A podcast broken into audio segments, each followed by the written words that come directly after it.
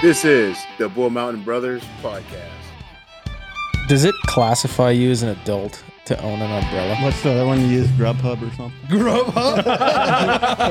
But no, you're not getting a free hoodie. And now he's the yawn guy.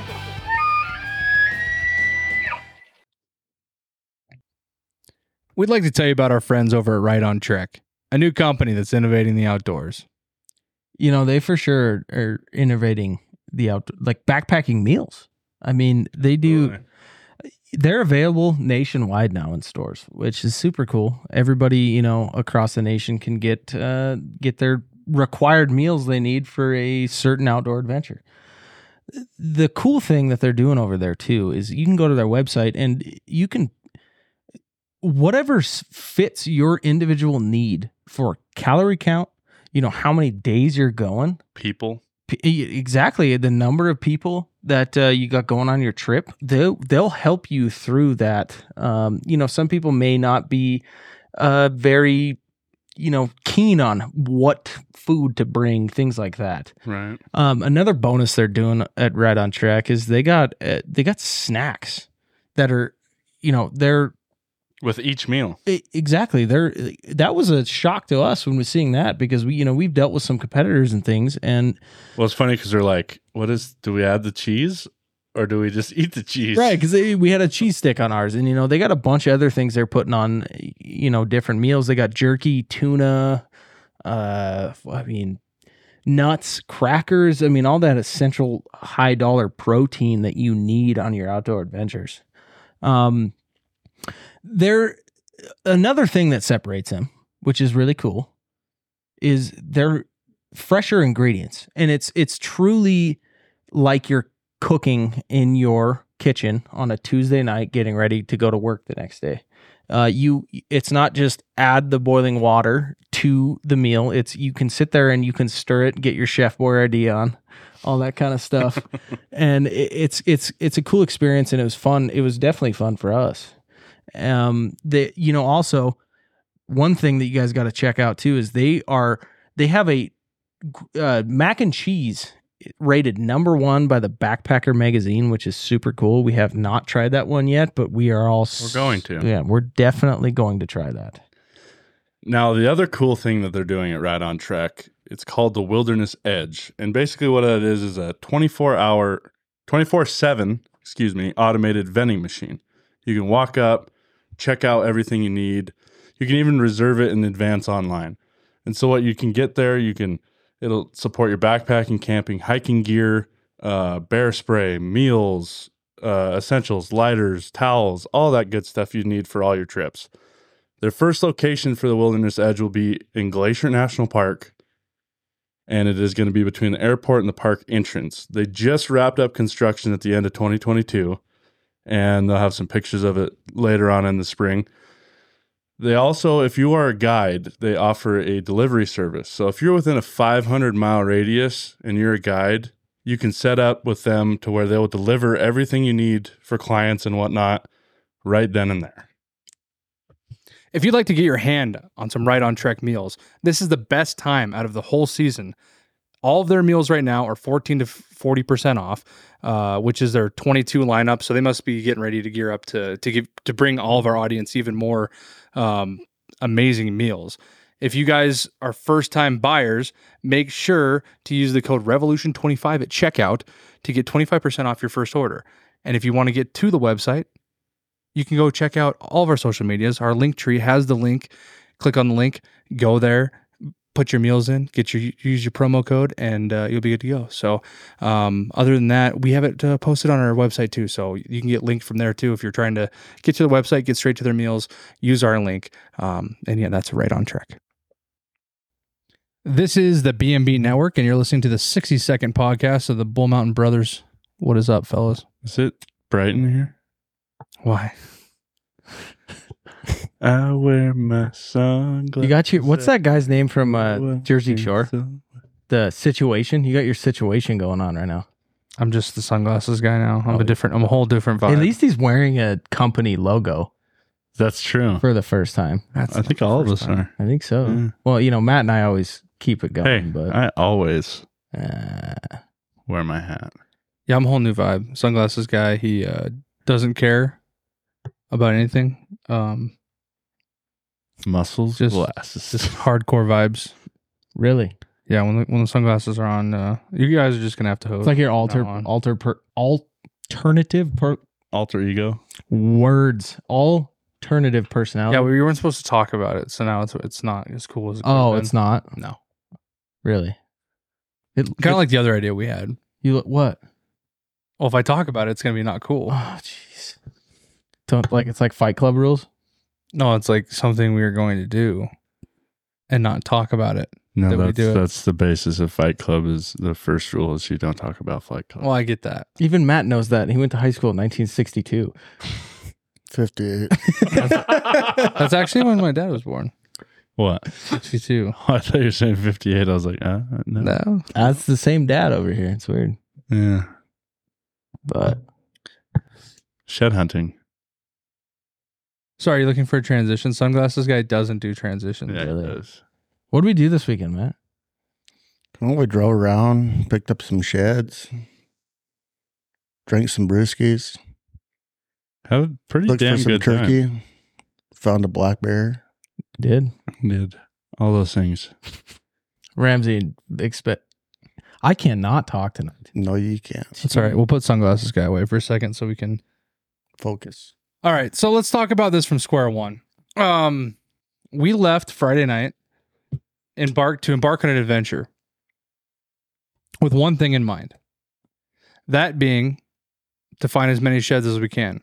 Now, as if you guys know, based off of YouTube and the podcast, Ramsey and Sean went on a shed hunt. What three weeks ago? Month Two weeks ago. Uh, yeah, yeah. I think it was three weekends ago. with the same intentions. That initially finding out immediately that the elk in your area all had horns on. much, much to our dismay. Yeah. We went to a different spot with all inclinations that all the elk probably have lost their horns by this point in the year. It's actually nice weather. It's getting later in the season. And so we said, hey, let's do a whole weekend. Let's spend the weekend out there, camp, and uh, see what we can do. Right. And do some company stuff, film some. Um, we did another Right on Trek review. That was awesome. That was, Do you want to talk about it? Yeah. Um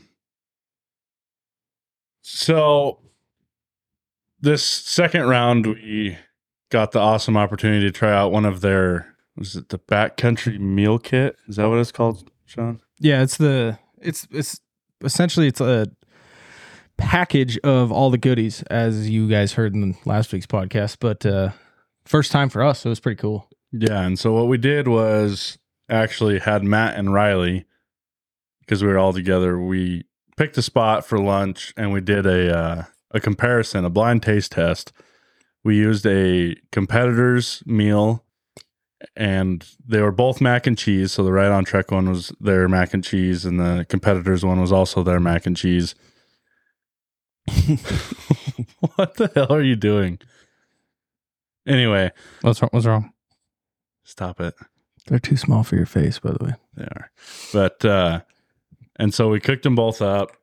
Kind of I mean, we exactly followed the uh instructions on how to cook it. That was, I think, the biggest thing that from I mean, as you guys will see with the reactions of Matt and Riley, because the blind taste test essentially they walked away from us and uh, we cooked them both up and basically we're like, well, you guys got to pick which one's better, you know, in a sense.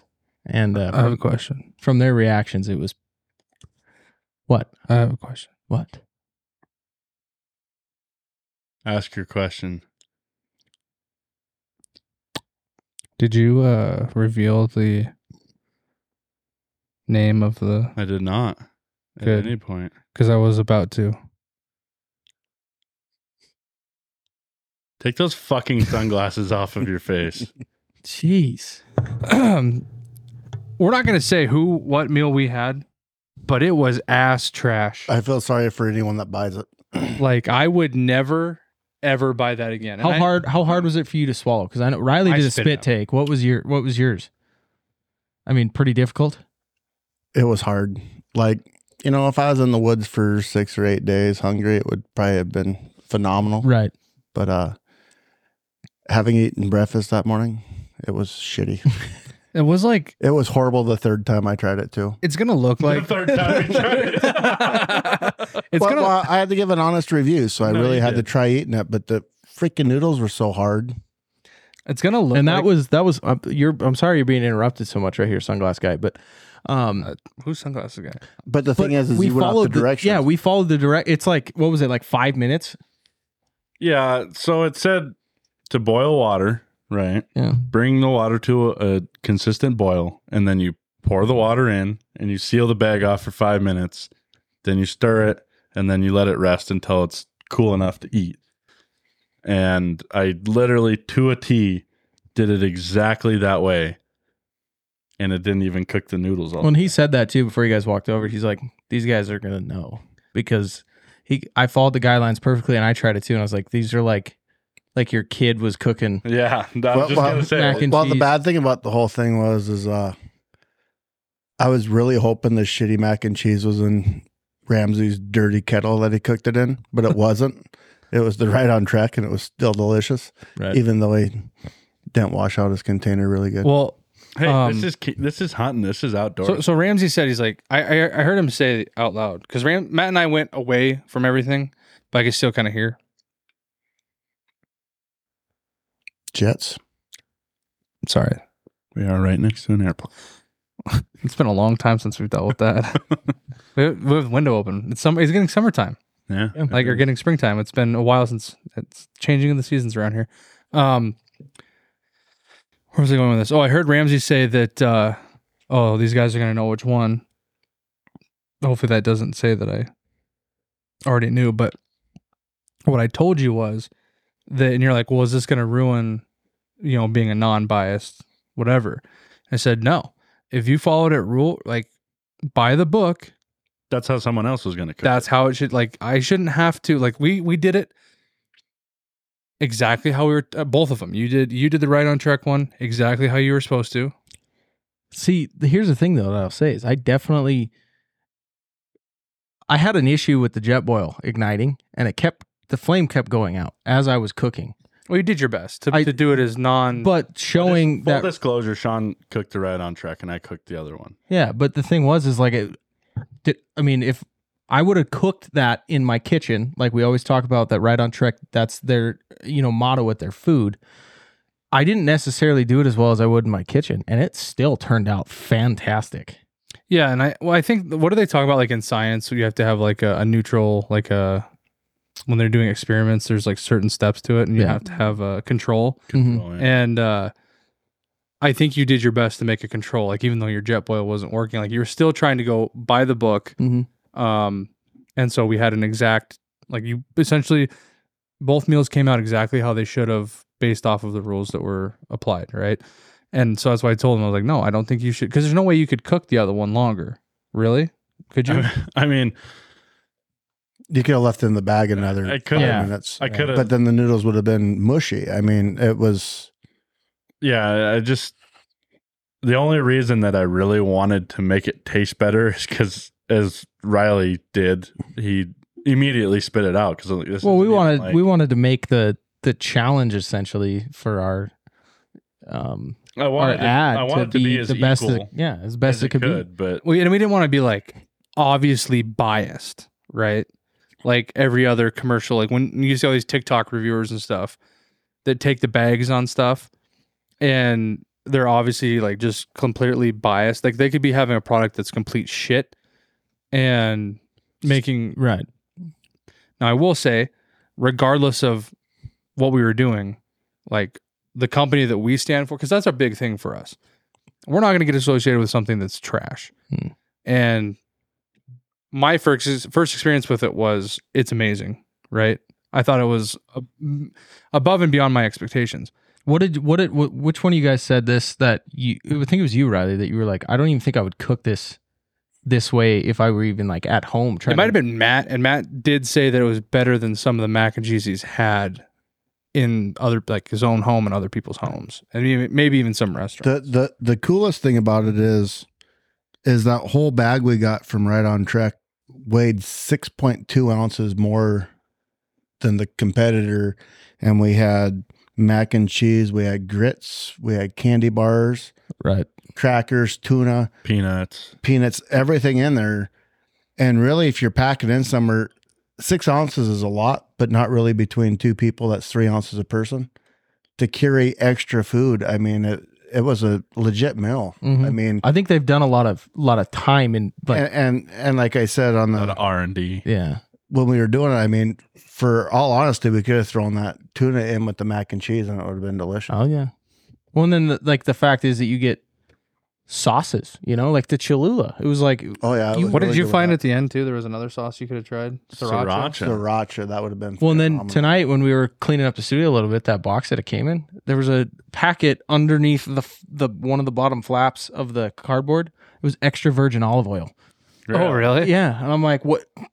Name any other brand out there that would you know go that far? Yeah, and I think that they've really thought out. You know, they've thought through on like what people need in that certain and and I guess that, you know, we we also talked about like the shitty thing that like okay, so if we're going to talk about some positives and negatives. The positives for me, and I think that it would benefit everyone in the room to go around here because at the end, Ramsey and Sean did try it too.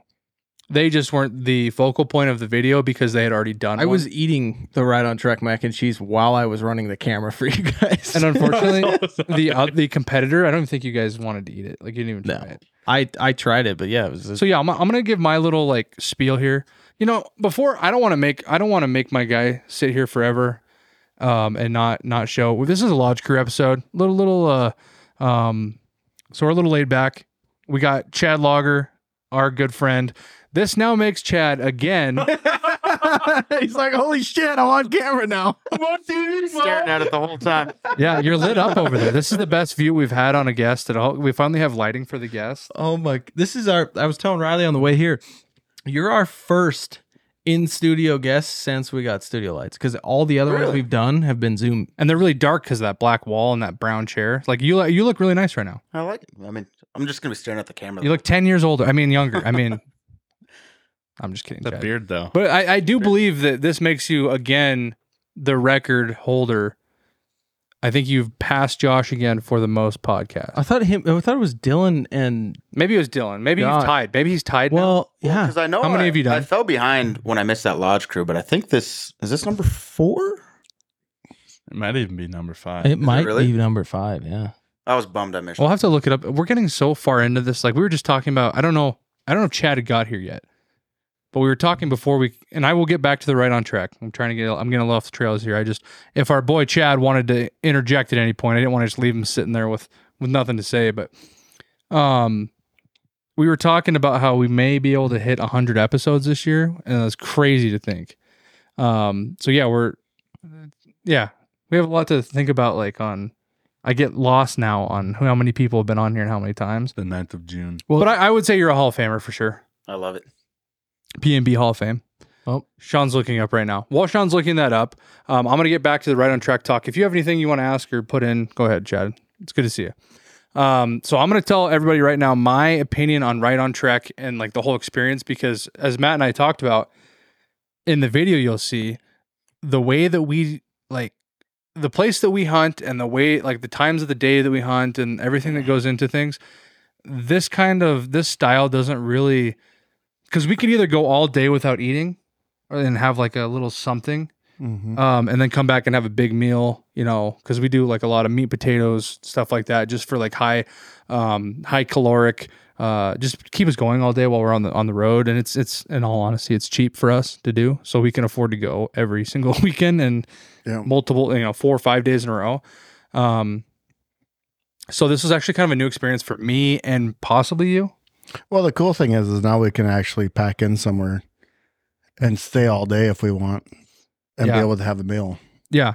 Um, so let me. So with that being said, what I'm going to say is, uh, first that is, and, and this is going to be weird to say. I haven't, I've never tried one of those meals before. Not even the competitors or I anything, remember you saying that. Yeah. or anything like it. That was a first for me.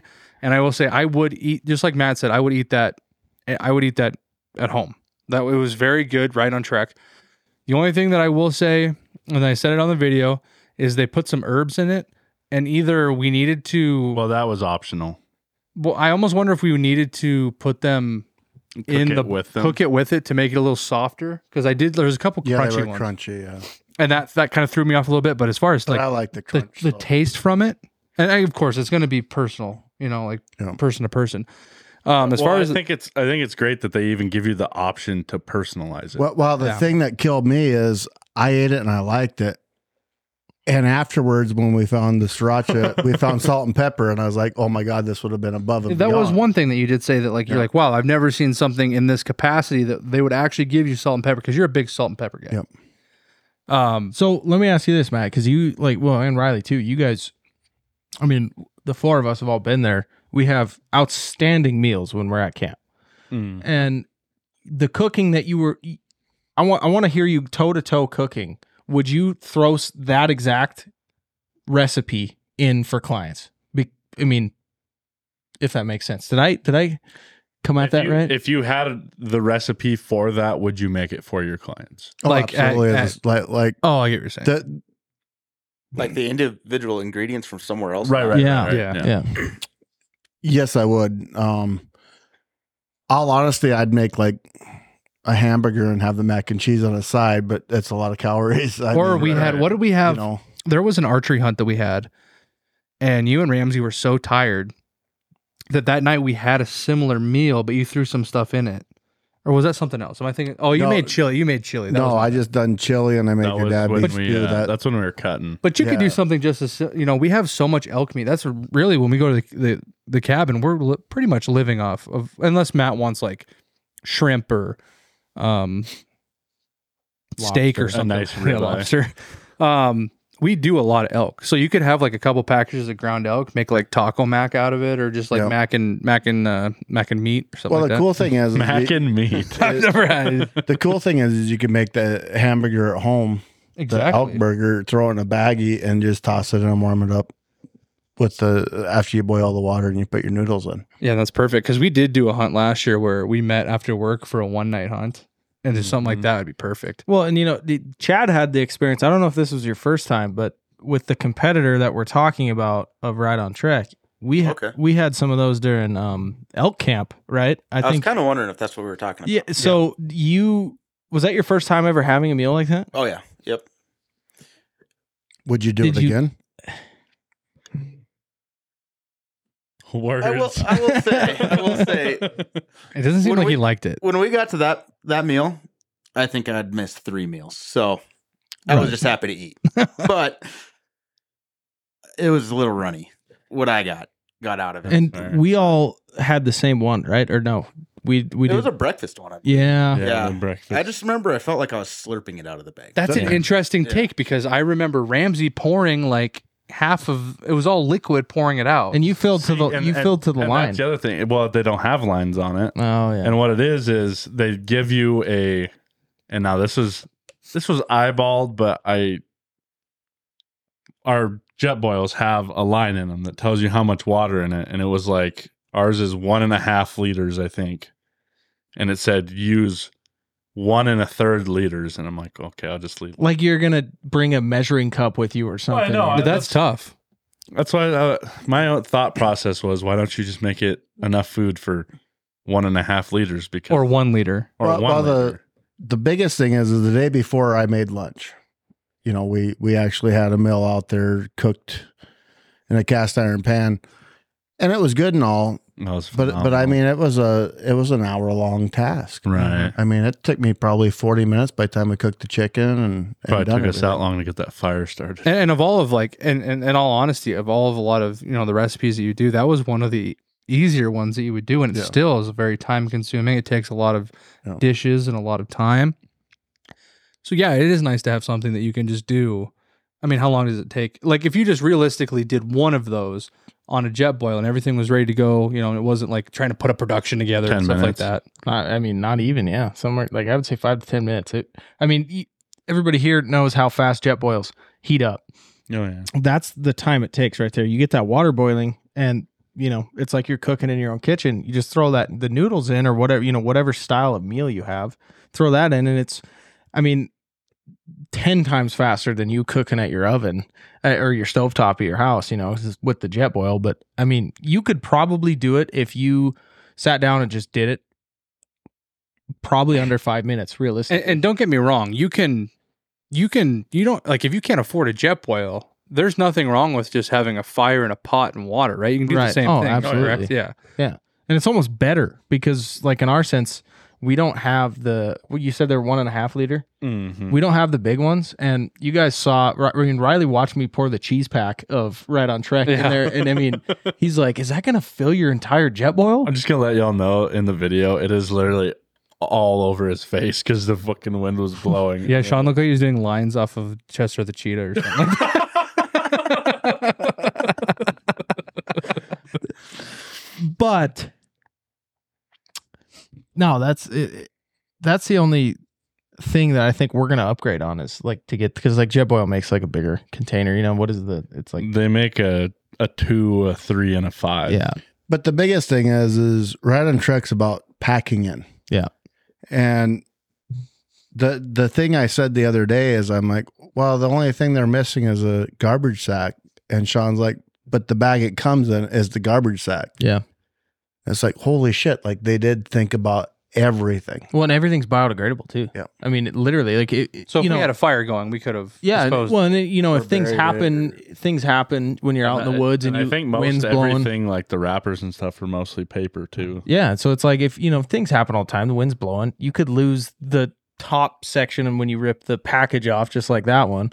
And I mean, it sucks. You don't want to do that, but they've done the extra step so that it's not impacting. But the Right. the extras are still garbage, though. Correct. Yeah, Okay. So that's something that, like, yeah, that is nice to have that little. uh Do you have that bag in here, anyone? uh, yeah, it's right there. And this is their. um Can you read? I, I always forget, and I apologize in the video. Backcountry meal kit. Backcountry meal kits. So this is what you're looking for to. So like, Oh, that's let- how they sell it. Uh, no, yeah, one of the ways. That's like you can buy this up. individually too. Right. Well, that's the nice thing, Chad, that they do is like the competitors, like we had, you go out and buy one one person meal, right. right? That one right there is a two person. So this is Okay. another mac and cheese.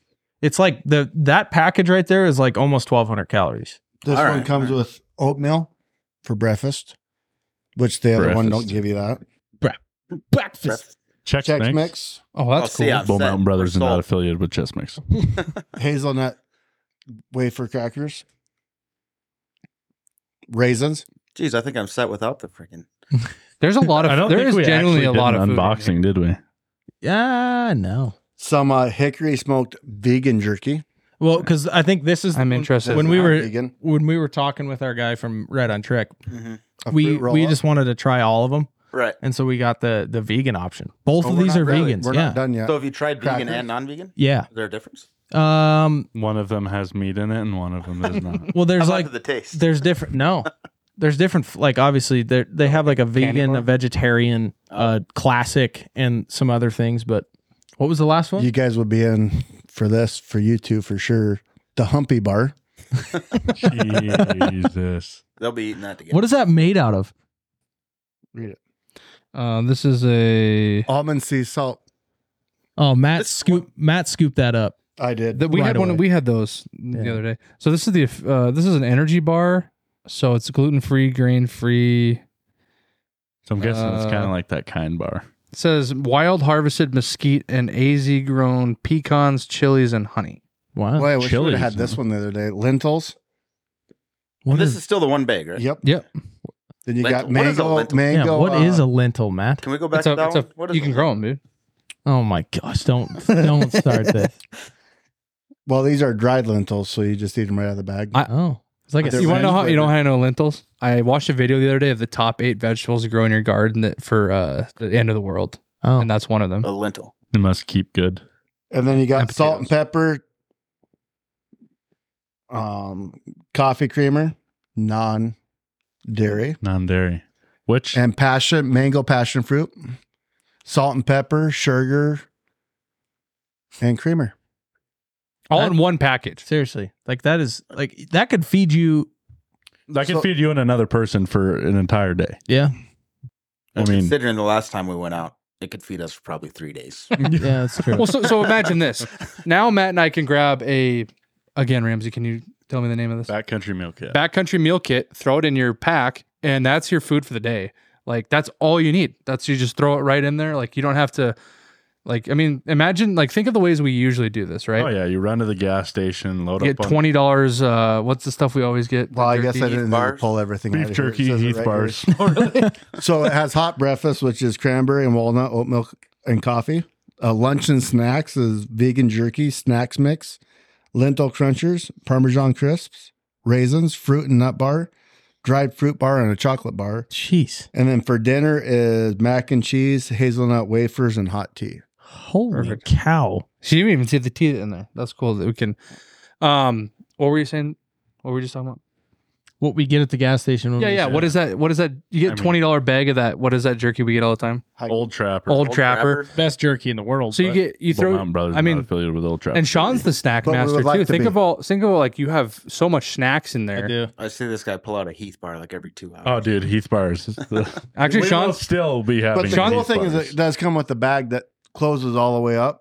And that's your garbage It sack has right there. Caribbean. But, but the thing is, is you could put stuff in here if you needed to throw it in the crick to keep it cold, Mhm. Yeah. or put, you know, anything you have and hang it from a Shit, tree. if you ran out of game bags, Yep. there you go. I mean, seriously. I mean, for a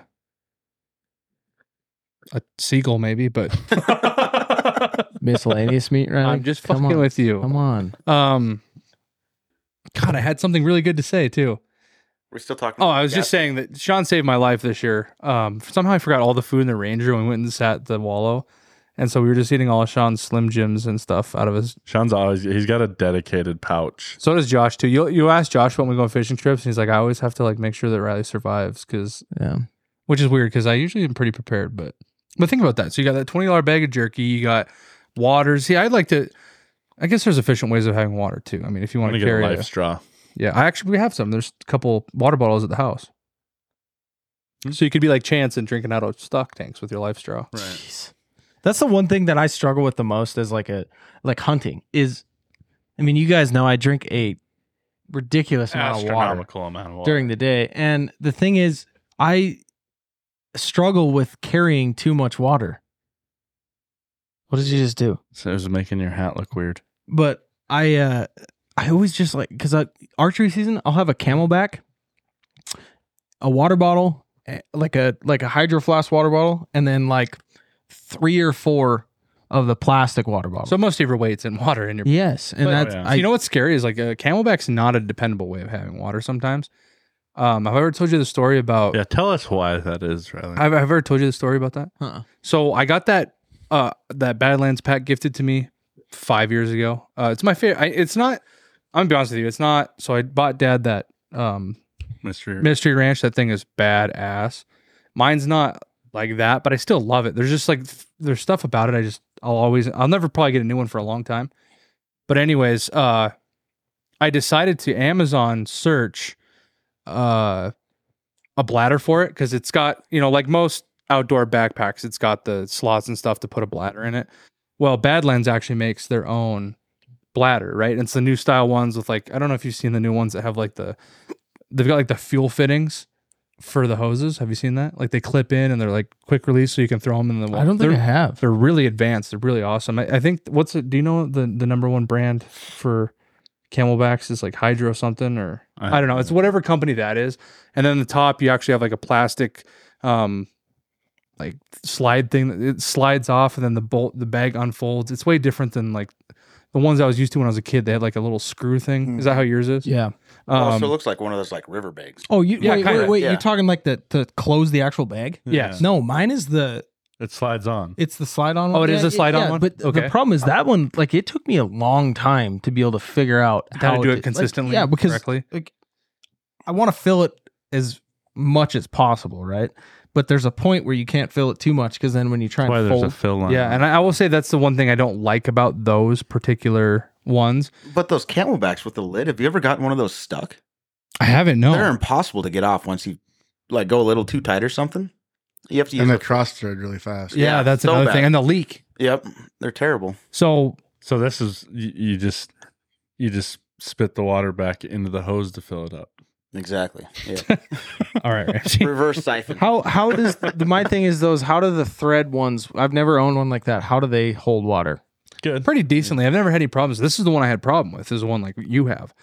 Yeah. Um, I bought it one time. It was twenty bucks. It was on sale, and I actually I take that back. It might not have been Amazon. It might have been Camel. Camel I think I bought it on Camofire for cheap, They have a bunch of those. and it was a two liter, which is about. I mean, I'd rather have a three liter, but whatever. It was what it was, and I was headed for that. And I've told this story before. This was my first like hardcore elk hunting trip with the with Josh at his spot. Yeah. Um, and this was this is place is like it's very similar to your guys' elk spot. The one you guys probably aren't going to do it much this year, but the one that you guys what do you call it? Hell Hill. Very similar, but almost I would argue because I've done both of them. This one sucked. It's straight uphill for like a mile and a half, and like so like just to get to where the elk are, like you're already kind of like especially for me as a big guy, like I was dead tired. Mhm. and we do all the like you basically you get in there you do some calling at dusk and if the elk are there the elk are there. And sure shit that morning that elk was bugling in our face at like 400 yards from us. So we make a move on it right after i've done this hard hard ass hike already. Bunch of stuff goes down. I've told the story. I'm not going to retell it. We don't end up getting any elk we go back up on the hill i'm like super dehydrated because i like you guys have known me like I need to get electrolytes in or I get cramps real bad. And so I got up on the hill, I go to drink water, go to my camelback, nothing. Mm. And I'm like, I'm like, what the heck? I'm like, maybe I like pinched the hose or something. And I open it up and in three different places, and I didn't have anything against it. I wasn't like, I remember actually I left the pack where we were sitting and did, and I, I'll usually do that. Like even when Matt and I are hunting, like if we're in a situation where we're on elk, I'll probably drop my pack Mhm. because I don't want to be, Oh, you know, for it's sure. just extra Rest stuff. want to be agile. And so there wasn't any situation that I could think of where it was like hardcore hit or anything like that. There was three puncture holes in it. All my water was gone. Completely leaked out all over my bag. I was done for water for the day. And so since then I've been very skeptical on like getting another one. But again, like the way I don't know. Do you guys feel like having a camel like a camelback is obviously an appropriate use of your equipment, but do you feel like you guys think about having a backup at all times just in Oh, case? for sure. I do now for sure. I mean, is that I mean, I guess Are you using a bladder when you're going hunting, Chad? Um, I didn't last time we went, but very commonly I do. I just, I always feel like it takes up room. Me too. I do. No. I do too. Like it I'd takes up have that a extra third. Stash somewhere else. I've heard from a lot of guys though, like uh, buddies of mine that are in the military and like guys that are even like um, wildland guys that you know they're going in places for a long ways. Water weight's the biggest thing you get rid of, which I don't think I would last in that Well, because especially in like think about like Montana archery season. Like what has it been? Like the last three years, especially, it's been the first two two and a half weeks of like over ninety degree weather most of the season. So you're in that hot weather like need. Like you're a guy that drinks a gallon of water plus every day without heat. Right. So like that's why like I like uh, like I said I always have that backup, but and it really wasn't because I guess it re- it wasn't because I thought the the bladder was gonna fail in a sense because I've I have had instances because mine leaks a lot because like when we're when we're driving a lot of the times like when we're in the Ranger or even in the truck driving to a spot. I've several times in Ramsey 6.0, I've grabbed my pack to get into the Ranger and Your his, backpack's wet. His my backpack's wet and his seat's wet, and I'm like, and it's the because mine the end of mine is the pop out and then push back into lock, you know, to like be yes, able to. Yes, that's what I was telling you. Oh, you have exactly what I was okay. telling Then you. yes, yes. I, w- I just I don't know if I was Is following. yours, uh, I like we those. electrical taped yours too, didn't we? Nah, camo taped it. Camo tape. I guess I probably lost you at the fuel fitting. thing. Yeah, yeah. Well, no. You could, you could have just said air compressor fitting too. Yeah, sim. I mean, in a way, similar. But- what would you Talking about compare the it part to? that you suck out of, right? Yes, like you Yeah. open okay, it because I never think about the bag leak, and that's never been a concern. But I hate it when my freaking hose is right because it's soaking Oh, my yeah. chest. like my back drives me crazy. my backpack has the little like loop that you can feed it through Yeah, so it can stay accessible, right? But I'm sitting there and my chest is getting dripped on all day. I, I remember That the first insane. time. Oh, we just lost a photo off the wall. The ghosts are back. Anyway, I remember the first time Sean used it after we taped it. We taped it so solid that it would like it stuck straight out, and he would just walk, and it would sit there and do this. or it taps you in the cheek as you're going. Yeah. So let me let me ask you a question. Let's wrap up this conversation on water real quick, but it's it's an interesting one, so I'm glad we got on it. And Chad, I'm sorry, but we're gonna sp- end up talking a long time tonight because like we haven't even got to like a quarter of our story from this No, you're weekend. good. So I apologize for that. But as far as water goes, I think it's very interesting that Ramsey brought up the life straw because I think that would be really beneficial to your guys' strategy this year because there's a lot of clear water, creeks and rivers and stuff where you could drink pretty probably tasty water out of those water sources. I would drink it without a life straw. Yeah. because I think about our situation, like is there a spot that you would comfortably drink water from? Every stock tank. You would that's that's something that even though Chad said it was ter- or Chance said he's it not was terrifying. He's not drinking the sit, the sitting water. He's drinking the water coming out of it. Y- Yeah, because all of our water is pumped from the river. So with a life straw, I'd, I mean, you're gonna have hot, nice, cold water the whole time. I think that that's I think that life straw is something we should all invest in making They're sure that we cheap, have one. too. And then yeah, I've always thought about them, but I just don't know how well they work. Like, we should can do you actually trust them? we should all go on a trip and like do like a taste test with it or like a you know I don't think it gets And- rid of and the give us a couple taste. days to see I if we don't. have I think the Giardia. taste, like if you get like shitty, you know, still water, I think the taste is still going to be there. I think it's just taking out Whatever. the bacteria- heavy stuff. Yeah. I mean, I, and maybe not even the bacteria so much because I mean, you got to think about like how much can that filter really do? See, that's why. you know what always I've heard wondered. guys do Is- seventeen dollars for two of them. they'll fill they'll fill their pack with a life straw or like because you can get the water bottles right Yeah, Mhm. and um they'll use those packs of um like crystal lights and Mio stuff and stuff. yeah. to make it just taste like something. right. Because I, I, I well, don't- the biggest thing, the life straw or no life straw. I mean, if animals ain't drinking out of the creek or the the water trough, and chance if you go back and listen to that, he said the water that tasted like blood had zero tracks around it. Mm. So if wild just game, stagnant water if wild game won't drink it, don't drink it. yeah.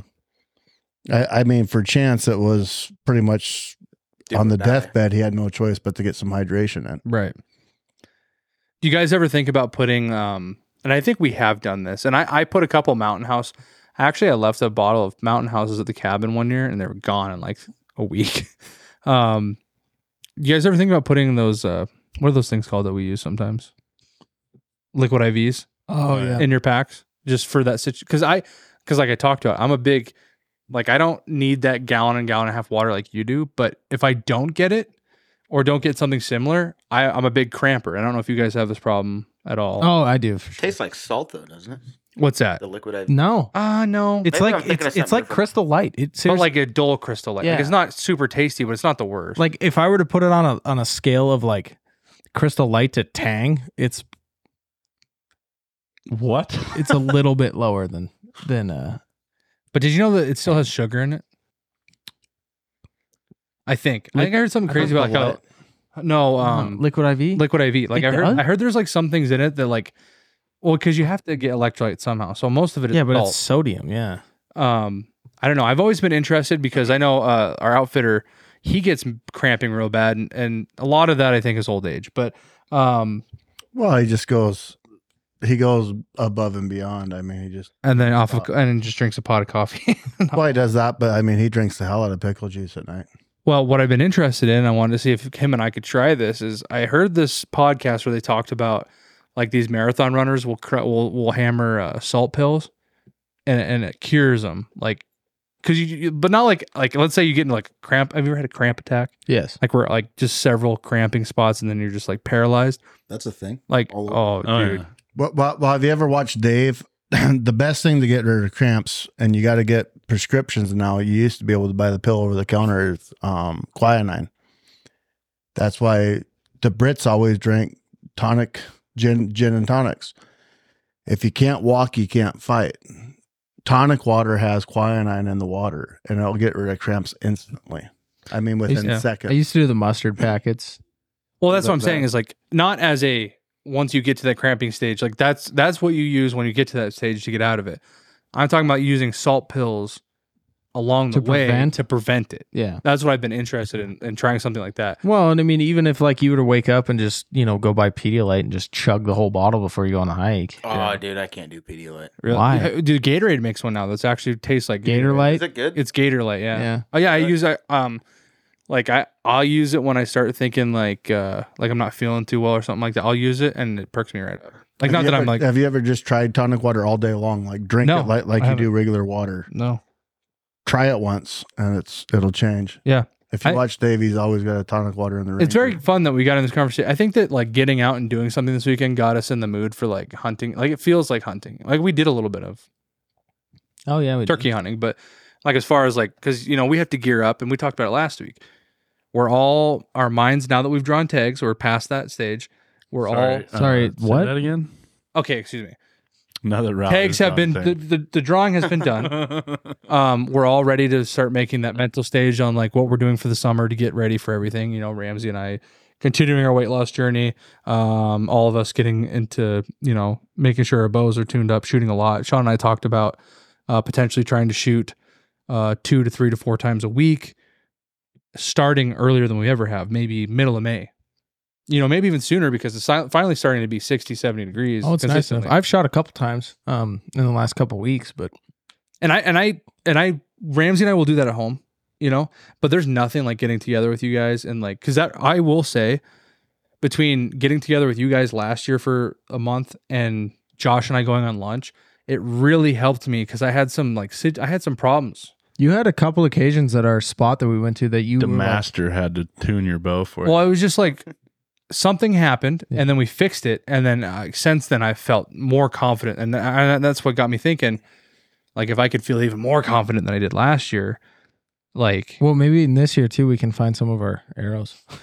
Yeah, when we, go back did out there. We need to go lose out there a now of because arrows. think about when we were out. Oh, um, yeah, at the ranch, all the Perfect- grass was perfect shed hunting grass. all the grass was yeah. laying down. Yeah, So it's a good time to go out and look for it right now. yeah, it would be because I mean we spent a lot of time trying to find those arrows. All right, do you guys? we should talk about that. Oh yeah, do you guys mind if I wrap up the the whole back the, Yeah, the water yeah. talk here and let's let's finish up the Right on Trek talk too. Do you guys have anything else to say on that? Nope. I will say check out the video. Um, that's going to give you more information about. Uh, Got a busy weekend ahead of me. So Basically- so Riley, how how do you get the Right on Trek? so if you're obviously check out our sweet ad that's right. No, I'm just kidding. It's not going to be right here. It's right. No, it is. no, no, no, it's not. It's gonna be right here. now. No, no, it can't be because we did this already where we talked about Right on Trek right after we did the ad for Right on Trek. So it's just like 30 minutes of Right on Trek. We're going to do it some other time. Um, Have we talked about price? well, Or is that on the ad that you're gonna? so we could talk about price, but they're running a huge discount right now. It's like Okay. 14 to 40% off all meals um, because they're getting trying to sell some of like most of their 22 lineup. So if you go right now, you go to our website, you go to our link tree and our socials, use our link to go to their website. Um, it's linked in the in a banner on our website. It's linked in the link tree. Click on it. Go there. You'll see their meals. They're anywhere from like what were you saying? They were like four dollars maybe for some meals or five dollars or something like that yeah. like It's very affordable cheap. for like these you know The these meals two-person meals, person even. meals um i think usually they're about eight nine dollars i think i'm not sure ten dollars and these other ones like the I think that's like forty bucks. 40 bucks for the all day one Yeah. um but yeah go check those out use the use our link to get there um once you get there if it's your first time use the code revolution 25 at checkout to get 25% off your first purchase so that's cool i mean you're looking at like i mean you we buy like expect 10 you to be on there tonight. You- Well, see, I got it because the only other one I've tried is the competitor we're talking about. So I think you like it. I really do, and I Going think there's back and forth. there's enough of a variety on there that you could find a couple ones that like things that you would enjoy to eat at home. Right. And they're coming out with a whole new line. Yeah, Yeah. and uh, like if you use that twenty five percent discount, I mean you're already forty percent off on some stuff. Like you're getting some of this for dirt cheap. It's totally Right. totally worth it. But make sure to use our link because then Right on Trek knows that we're doing them justice, right? That's right. Um, yeah, that's Right on Trek. Check them out. Let's go back in the timeline here and let's talk about from Friday night. We went and had good dinner, right? We went and ate at our favorite, Phenomenal. we went and ate at our favorite little restaurant. So Friday night was kind of a wash because we ended up enjoying just spending the whole night there. You guys even got dessert this time. Yep. We did so good. Get into camp, got everything unpacked, put away, um, and we just kind of hung out. Did we do? We play poker. Yeah, we did. We did play poker. Matt won, unfortunately. Because So now, we're gonna, a grand. 'cause now we're gonna have to hear about it for the next two months. um, he actually whooped whooped us. To be honest, it was like On a every- blind hand. I think uh, yeah, that was retarded. That was dumb. it was like round two, and he just took like half the pot. But anyways, let's start with Saturday morning, and I want to get your guys' take on how Saturday went and what your feelings were because I'm going to give it away right now. The first five hours, we were struggling. So why don't you guys give us a little timeline rundown about how Saturday went, the very low lows at the beginning, and the potentially high highs after that. You know, for me, Saturday started off and it was terrible. It was because we had one goal to go either. Other than being with good company, Well, I mean, as far as our goals went, we were, you know, we were there to having flashbacks to go into Narnia. to uh, sh- find sheds, um, talk with some turkeys, and then potentially flip the entire script and do a bear hunt. Yeah, if everything else failed, go back, get the, the bear gear, get the orange, get all that stuff, Yeah. and do some sort of bear hunting. And so essentially, Saturday we just drove around for quite a while, just kind of glassing canyons looking for sheds. And then, you know, every once in a while when we'd be stopped looking for sheds, we'd, you know, do a couple turkey calls and then go, you know, if nothing happened, move on. Sometimes we heard some. And I don't necessarily know if any of us were really looking at pulling the trigger on a turkey. No, I think we were just having fun playing around with them. Mhm. Yeah. I was personally. I just Yeah. it's good practice for me. Well, and I think, uh, you know, tor- as the day developed, I think Matt kind of had a I uh, saw a couple toms that really. Yeah, I think he was like I ready think more to or grab- less than anything, he just wanted to eat one because he's got that turkey nugget recipe. Oh yeah, yeah. That's exactly what was going on. But Um, you know, as the but day, also- I, I will say though, at the beginning, in, in the morning was when we saw those elk. but like yeah, and, then, al- and like also ten thirty, right? also about that, it was snowing too, so the weather wasn't the greatest too for all these activities that we were doing.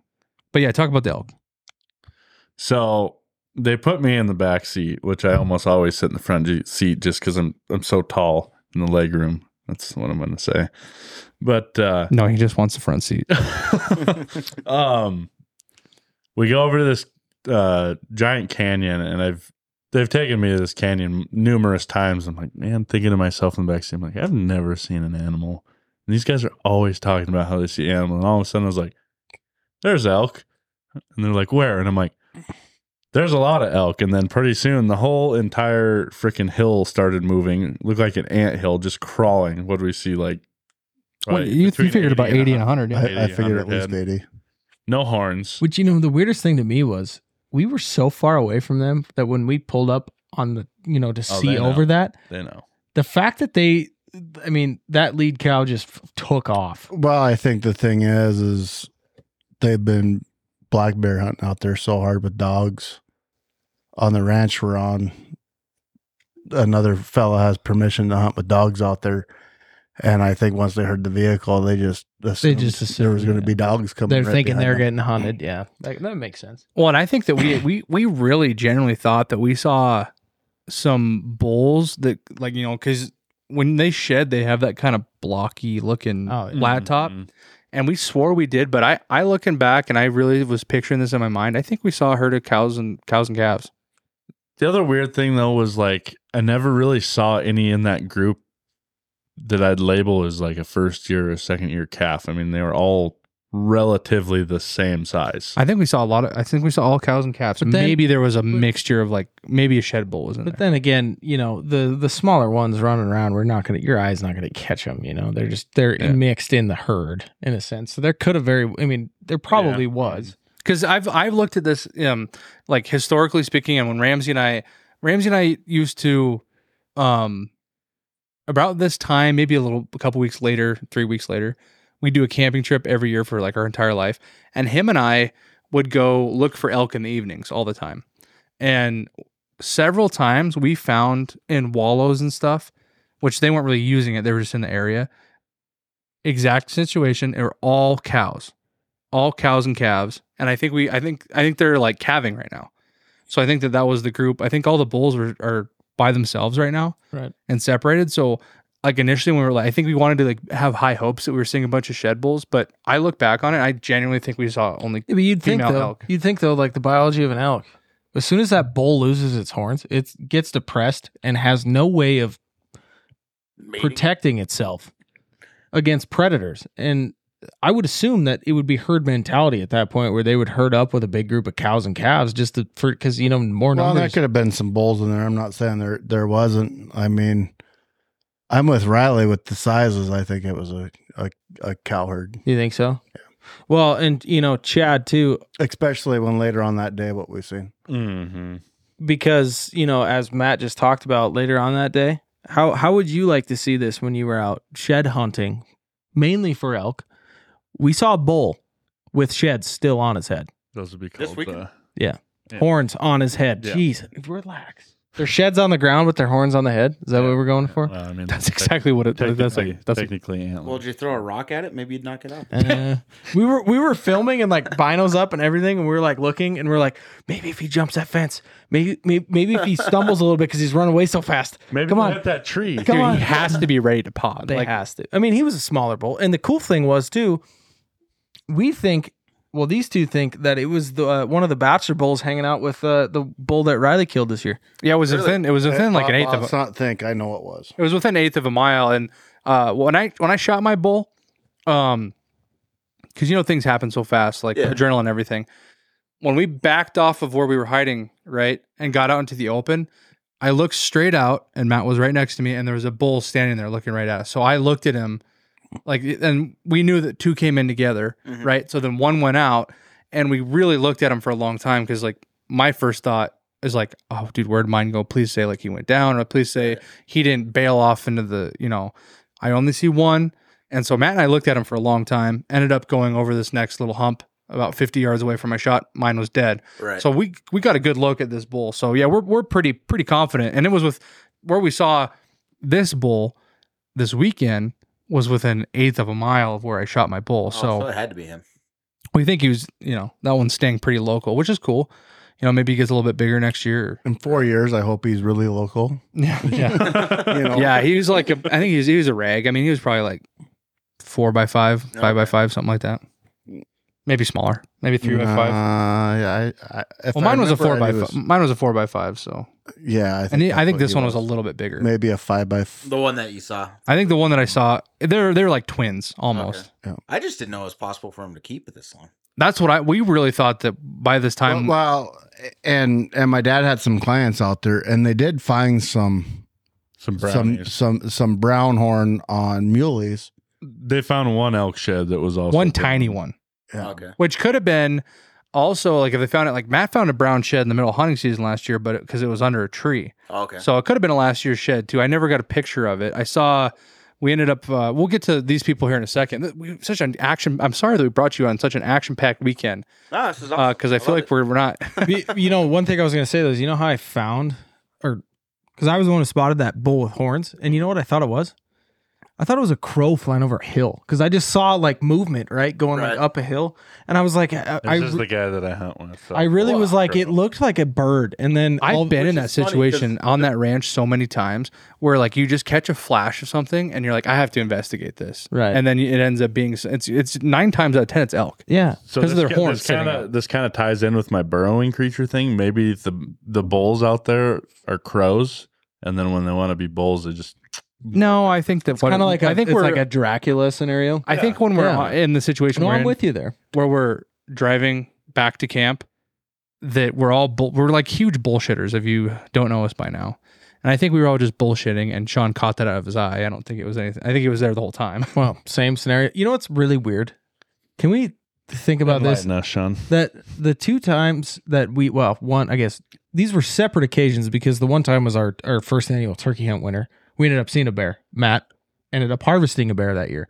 Now the fact that the second time we go out and i would i would say that our main goal was shed hunting but also we we kind of all wanted to see somebody harvest a turkey. Why is it that every time we turkey hunt out there we see black bears? Well, right what I- after Matt gets off the phone too. what still baffles me i was thinking about this in bed last night was how ramsey seen that son of a bitch down in the canyon as i'm doing 20 mile an hour around the corner Dude, that whole like four hour section, Ramsey was on it, Yeah, he was. like spotting stuff. Those Saw the elk. he's like hey stop there's a bear down there i'm like what and to say that it was a bear, not like some, uh, I know something. That's what I said when he because like when you're driving down the road really fast, you're not really fast. When you're driving, you no, see we something. doing 20 Twenty you miles an hour in don't there. you don't immediately look at it and go, I know exactly what you know, bear, elk, you know, moose. You don't All right. you don't do that. All right, I'm I'm gonna break it down for you because this is. Did you thought- just get lucky? No, no. This is a thought process. Don't lie to me right now. I'm now. not lying to you. This is no bullshit. This is what goes on in Ramsey's head. So I have uh what the hell did the doctor say? I think it's 2010 vision. So what he explained that to me as is something that's 20 feet away. If you have 2020, something that's 20 feet away, you see it like it's 20 feet away. 2010 is 2040. no. That's what you have. You're wrong. Um, it's literally eye doctor told me this, Sean. He said if you have 2010, you see something 20 feet away like it's 10 feet away. It's like objects in mirror. And so the thought Weird. process That'd be nice. I got like 2150. when we come around the bend, I see this black dot. And I mean, it, it was what at that point, it was probably 700 yards away. oh all of that Oh, easily. I saw this black dot, and I've seen enough bears. It was a black dot with white right at the top in the center. And I'm like, there's only one thing that could be. And so immediately I was just like, bear. No, you were like, oh, I think I see a bear. I think I see a bear. No, that's what I'm. That's what I'm saying. I'm like, I. You know what was first the thing- lucky? I had a little adrenaline pump. You know when what he the did that. luckiest thing was? Seriously, can you did you guys ever really think about this? That luckily we went to the cabin and had lunch and decided literally that you know what, we haven't seen any turkeys, haven't found any sheds at this point.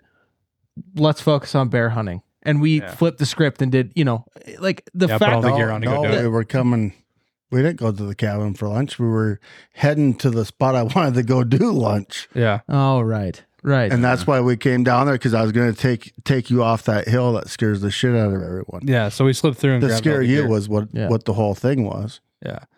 So yeah, we ended up seeing it. I've seen two bear. Well, that's a lie. I've seen two bears out in the wild, as I would call it, on that ranch, and they were with you guys. so I've never seen them. Turkey hunt. Well, not turkey hunting, but and they were a quarter of a mile apart Yeah, and they were. Yeah. That's crazy. They're in the same. I That was I such a- so badly want to walk that canyon. Like the That was- stuff that I know that's down there. Is that was such a beautiful bear. I It mean, was- it was good. seriously. Dude, Chad, I'm not kidding on- you. This is like a cinnamon phased black bear, and I bet you he was. I mean, He was heavy. He was a big he was four. big. He's probably 450. How Oh, close all did you get uh, to him? Um, 500 yards. 500 yards. is about- 490 or something. Yeah, but because I, I remember uh, Matt actually was the first one to pop over the hill, and he he's got them special Oh. range finding bin- binos, and so he pulled up. He's like, oh, he's you know 495 or something is what. 491 Yeah, and I'm not kidding you. I pulled up the binos on that. I mean, it was It was a it was far. probably one of the yeah, largest. probably uh, like a 15 footer Really? i'm just joking I was like, isn't that a polar bear? oh, just speaking of that, I just saw, did you guys see that thing that the uh, one of the Alaska whatever you know their game and fish is or whatever posted that there's a they have now tagged I I don't know if they've tagged or trying to tag but they have game camera fi- pictures of a polar bear mixed with a black bear and as it stands on four legs is six and a half feet tall so when it stands up on its back it's 13 and a half a feet black bear or a grizzly? it's a polar bear mixed with a black bear Oh, weird. and it's the, Because you know, there's a like a heavy like there's a actual species of polar bear, but brown bear. yeah it's a Kodiak right No, it's No. it's like a it's like I can't. is that remember an what they call actual grizzly yeah, Cody. Oh. grizzly. But no, but- but there's a type of no. I'm not saying what you're saying is wrong. I'm saying like there's a documented subspecies of crossbred polar bears and grizzlies that are like out there. So it's interesting that a black bear and a polar bear. That's very interesting. no I know and it, like this it said it weighed 2700 pounds Jesus, and it's 13 and a half feet tall You're on dead. its hind legs So there's no way you're getting out of that thing that thing every everybody in this room It's called a grizzlar. That's cool. Everybody in this room, including Ramsey. Well, Ramsey would be about the only one that could stand next to that bear and look him in the eye. Everybody else in here, that bear would be looking down on, on four legs. The coolest thing of all is that was a big bear, but that that had nothing compared to the ones we seen with Warren when we were harvesting. Yeah, dude. They j- The juggle- ones that came out, I mean, they've been eating on corn for five months. I mean, they just Right. barely could get across the field. I mean, there was one in there that was humongous. Could you imagine the fall bear fat that was on? Holy moly! People would pay Could for you imagine having, having to eat that? Um, so yeah, we saw a bear. Um, let's get us back to so we haven't found sheds from I mean, what did we get up at like seven that morning? We did. We didn't even do Well, breakfast. it's because it's because uh, Matt wakes up. Matt wakes up in the morning, and you know all of us are still laying in bed. And he goes, he goes, "You boys get better get your ass up because Dave's probably gonna be here at eight having coffee. And if he sees you guys still in bed, and I'm like, oh shit, all right, everybody get up. Well, Matt also said he's like, I'm still hungry from last night, and I had spent three hours that night sitting up because I had heartburn, mad heartburn. Um, so I was fine with it too. I was like, I'm not eating anyways. So we we ditched breakfast. We headed out. We didn't see sheds from seven o'clock until probably two. yeah. Uh, so continue We your story lunch from no, I want to. I want to explain the story of No, uh, no, no. I lied. We lied because we found a shed. Our first, our second out. We found that little baby one that broke off. Oh, that broke off yeah. that morning. Riley and I saw it at the yeah at the same. and then as we're coming down to the hole in the fence, yeah, where we drove by probably 15 times last year. But Yeah, the which grass is that was the crazy thing is you guys said you um you hunted that area last year. We had cameras in there. Yeah, and like we're just cruising on the road going down to see a glass of canyon, and Riley goes, "Holy shit! There's a shed literally five yards off the road under a tree. Seriously." Well, to be fair, Matt actually took a different route than he's ever taken. The road itself was another like hundred yards to the right. Yes. So for down, down the hill. But what he was doing was he was driving those ditches to try and find sheds. Yeah. And happened to there was one. It was an old shed. That was like a f- three or four year old shed. And the cool thing was is what did uh the the I mean the fact that you guys have been down in that coulee and never seen that shed is pretty incredible. well, from from someone that hasn't doesn't go out there, it's, it's it's but Matt and I take the we didn't actually hunt that actual area. We just use that as a because it's like a butt funnel to everything out there. It's a giant canyon with like steep walls and everything comes through there. So we just put a camera in that canyon because we knew that you know, we always wanted to go and hunt there, but but Riley shot us bull and we never did. Yeah. Well, and we have we had other spots that we loved, and so but this this was the spot last year. And you remember you told me on the podcast that I put a camera. We Matt and I put a camera down there, and I came back two weeks later. While um I don't remember why you weren't there, but I grabbed the card and I called Matt. I was like, harvesting. I was like, dude, there's 500 plus pictures of in the last six days of just elk. So it's a sick spot. I understand why there's a shed in there. Um, actually, he had a client out there that found probably like a like a 150 inch, 170 inch side, like a big shed out there. Oh, yeah. Sam Canyon. Um, so I could, I, I would love to walk it because there's so much more to that area that we didn't even cover. Yeah. But yeah, so I could get, yeah, it's kind of interesting that we were in there, but we were actually just using it as a camera spot. So it was like a drive in. Uh, we had to hike down a little, uh, you know, a certain, we had to hike down a certain ways, uh, check the camera, hike out, get out of there. And it was just like, cause like I said, most of where we were hunting in the nearest two miles, we were using that as like, are the elk in here right now? You know what I mean? So we weren't like hardcore using that canyon. Um, but yeah, it was cool. Like, I mean, I just, I happened to, I was like kind of getting to the point where you're like, man, did, this sucks. I can't believe we're not finding it. I know they're here. Do you know what the cool thing was though? Is as soon as Riley found that shed under that tree, the floodgates opened. For Yeah. the next, I would say probably hour and a half, two hours maybe. Well, as soon as we ate lunch, the first 10 minutes, we were finding sheds. Yeah. Well, and I, I, Matt knows that I have, uh, so there's an area of this ranch where Matt calls it his like, um, like if nothing else is working, he goes to this certain area and it's probably like easily probably like a five by five square. You know, we didn't even touch half of that area. You know, when we went out there, we just touched a certain canyon. Um, but a canyon over is where two years ago I found easily, I mean, there's sheds in the hallway that I found in that. Um, probably 14, 15 elk sheds in this one canyon. I had never actually looked for sheds in the one that we were in. And so Matt and I have talked many times. Like we always talk about like I, I'm like, dude, I think there's gonna be like I have a good like we should just go check it out. And luckily, um, we were driving through. We hadn't seen anything. I, I remember that, and we get down in a ditch, and Sean was at the right angle that he saw one. It was actually kind of cool. It was your first shed that you found that weekend. Mm-hmm. It was like in the creek. It was a dry creek, but like the the vegetation had been around, so you could just see tines sticking up. And so that was the first one that we found there.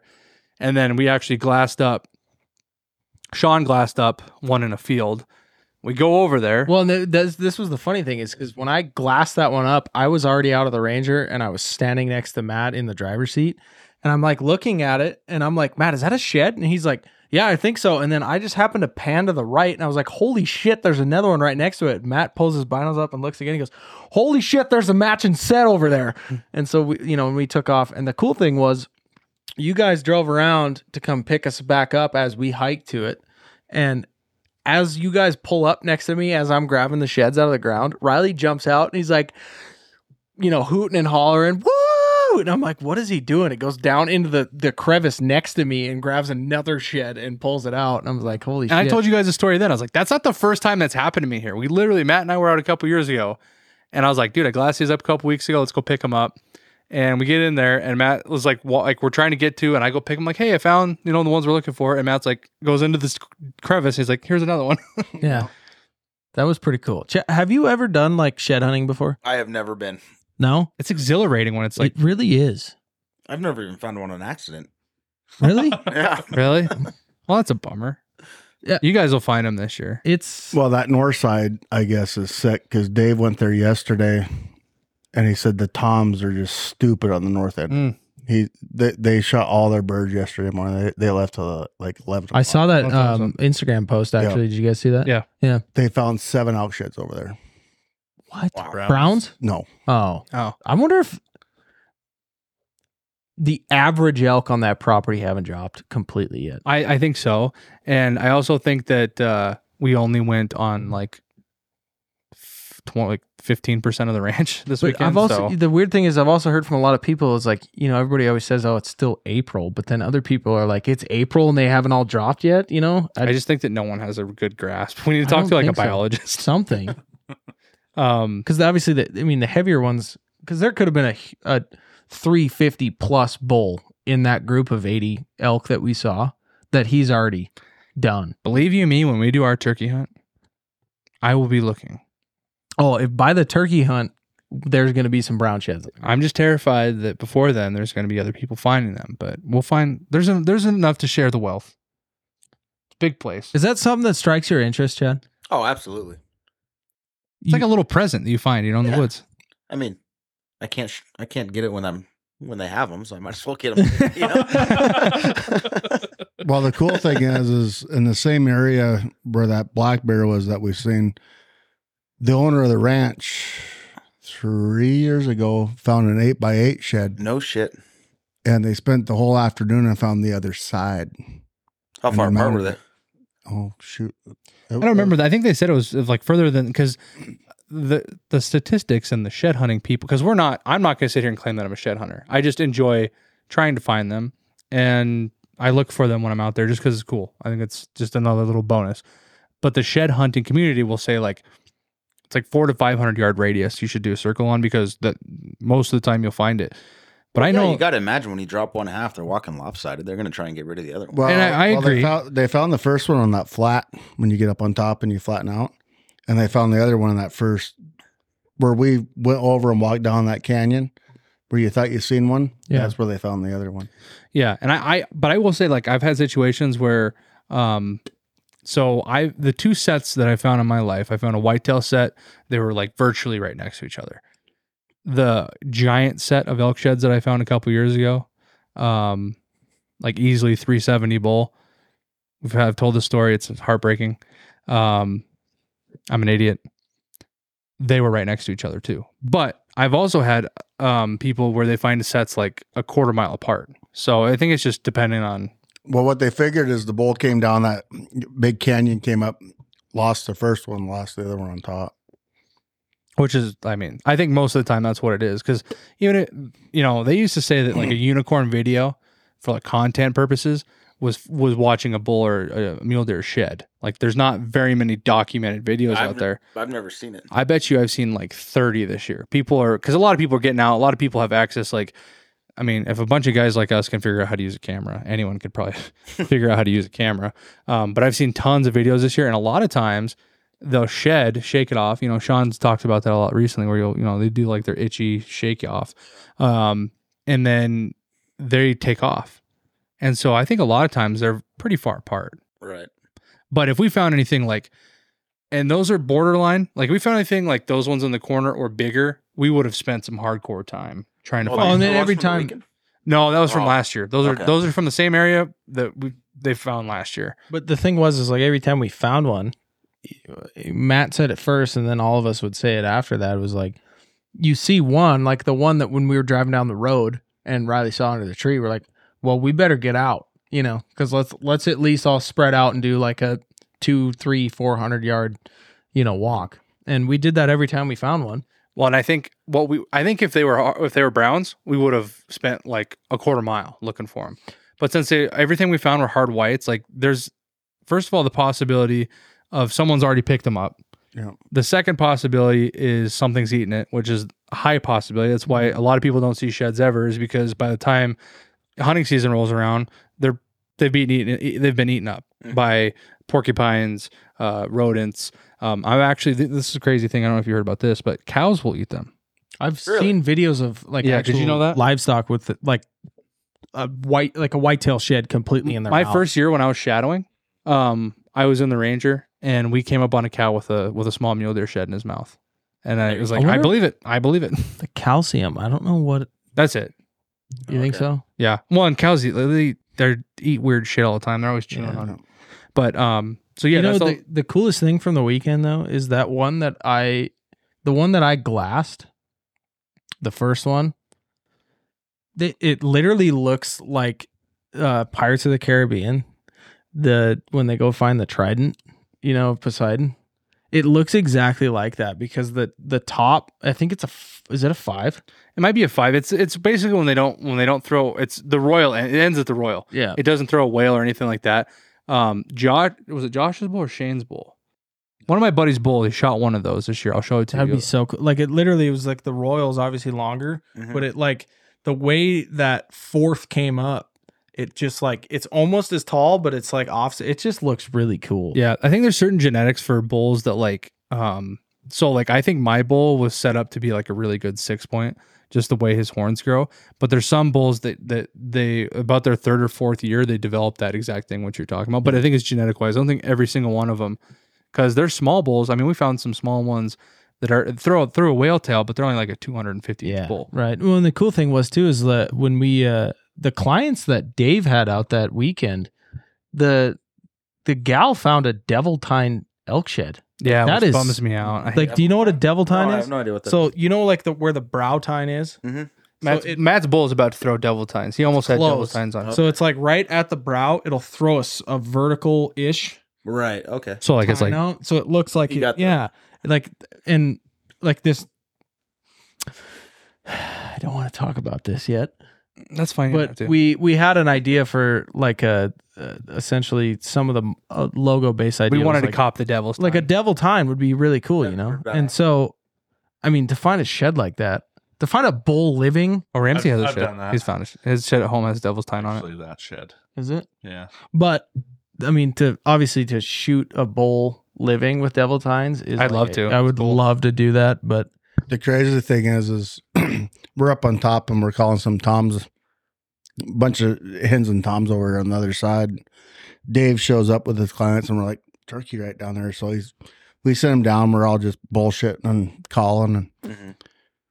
she gets up and like walks like 30 yards and picks up a, a shed. I'm like, Yeah, Yeah. five point mule. seriously, I'm I'm sitting down there because Riley and I are kind of like like uh We were calling. yeah like we were sitting there kind of we were just calling you know I made like, Sean sit in a bush with me. because uh, D- Matt and Dave and you know Ramsey were just kind of you know having conversation because it was the first time they seen each other all weekend and stuff. And so Riley and I were like, you know, let's just sit here and call, you know. And so we're doing that, and I pull my binos up because I hear a, a gobble like on the other ridge. And I'm like, I want to look and see if I can't see anything, and I see this gal walking, and she's like creeping around and she just drops this shed and then starts creeping a little more. And I'm like, Are you kidding me? I'm like, All day long, we're looking for sheds. We barely found any mule deer sheds. We found Ramsey and Sean each found a four point little like tiny one, That was the only one I found. and I found the most mass two point that ever existed. Oh, Yeah. that thing is ridiculous. Did, seriously, it's huge. It's like a 140 inch two point. No shit. I let Sean have it. I don't care about mule deer. So sheds. Ramsey just about got skunked on the weekend then.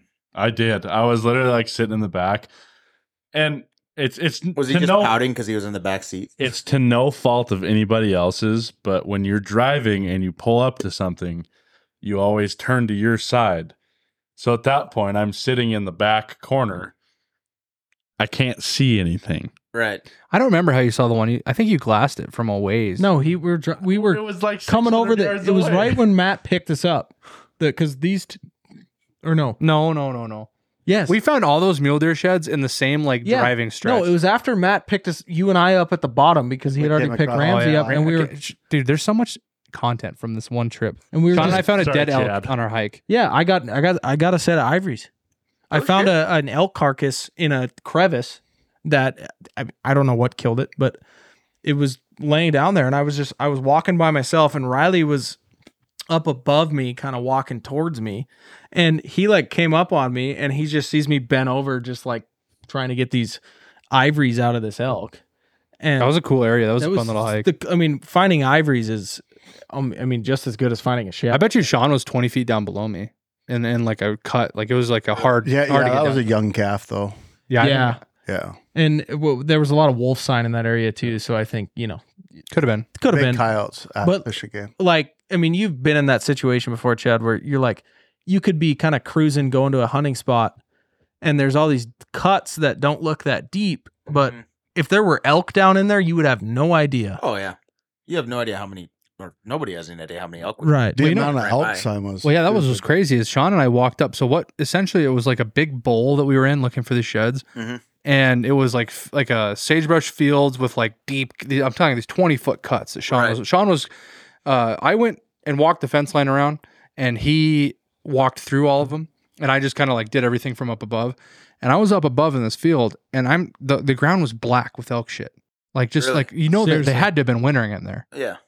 So it was a good spot to look for sheds. and We didn't find any more, unfortunately. But you know, if we had three or four days to do that and like a lot more boot, you know, a lot of boot work, we would have found. You know what was really funny more. about that um that carcass I found is it was like it, it essentially looked like if you were to imagine a bunch of water going down that cut as it pushed this carcass Oh. down and it was kind of like tied up on a log Mhm. and I was walking down and I stepped over it and I just kept going and I kind of went Wait. stopped and I was like I did a double take and I was like holy shit It's an Like- elk. like I, seriously I, I had no idea and I, I don't know I just thought that was funny because Isn't that what's like the best part about the great outdoors? Is just getting out and like when you're out in these little hikes, just finding like that's. I always ask. I was asking Matt this weekend. I was like, like, do you ever just like glass up like crazy shit? Go look at it, and he's like, no, I haven't. But I know if we got out and walked, like every time you go out and do like a like a hike like that, you find something crazy. You do every time. It's seriously, it's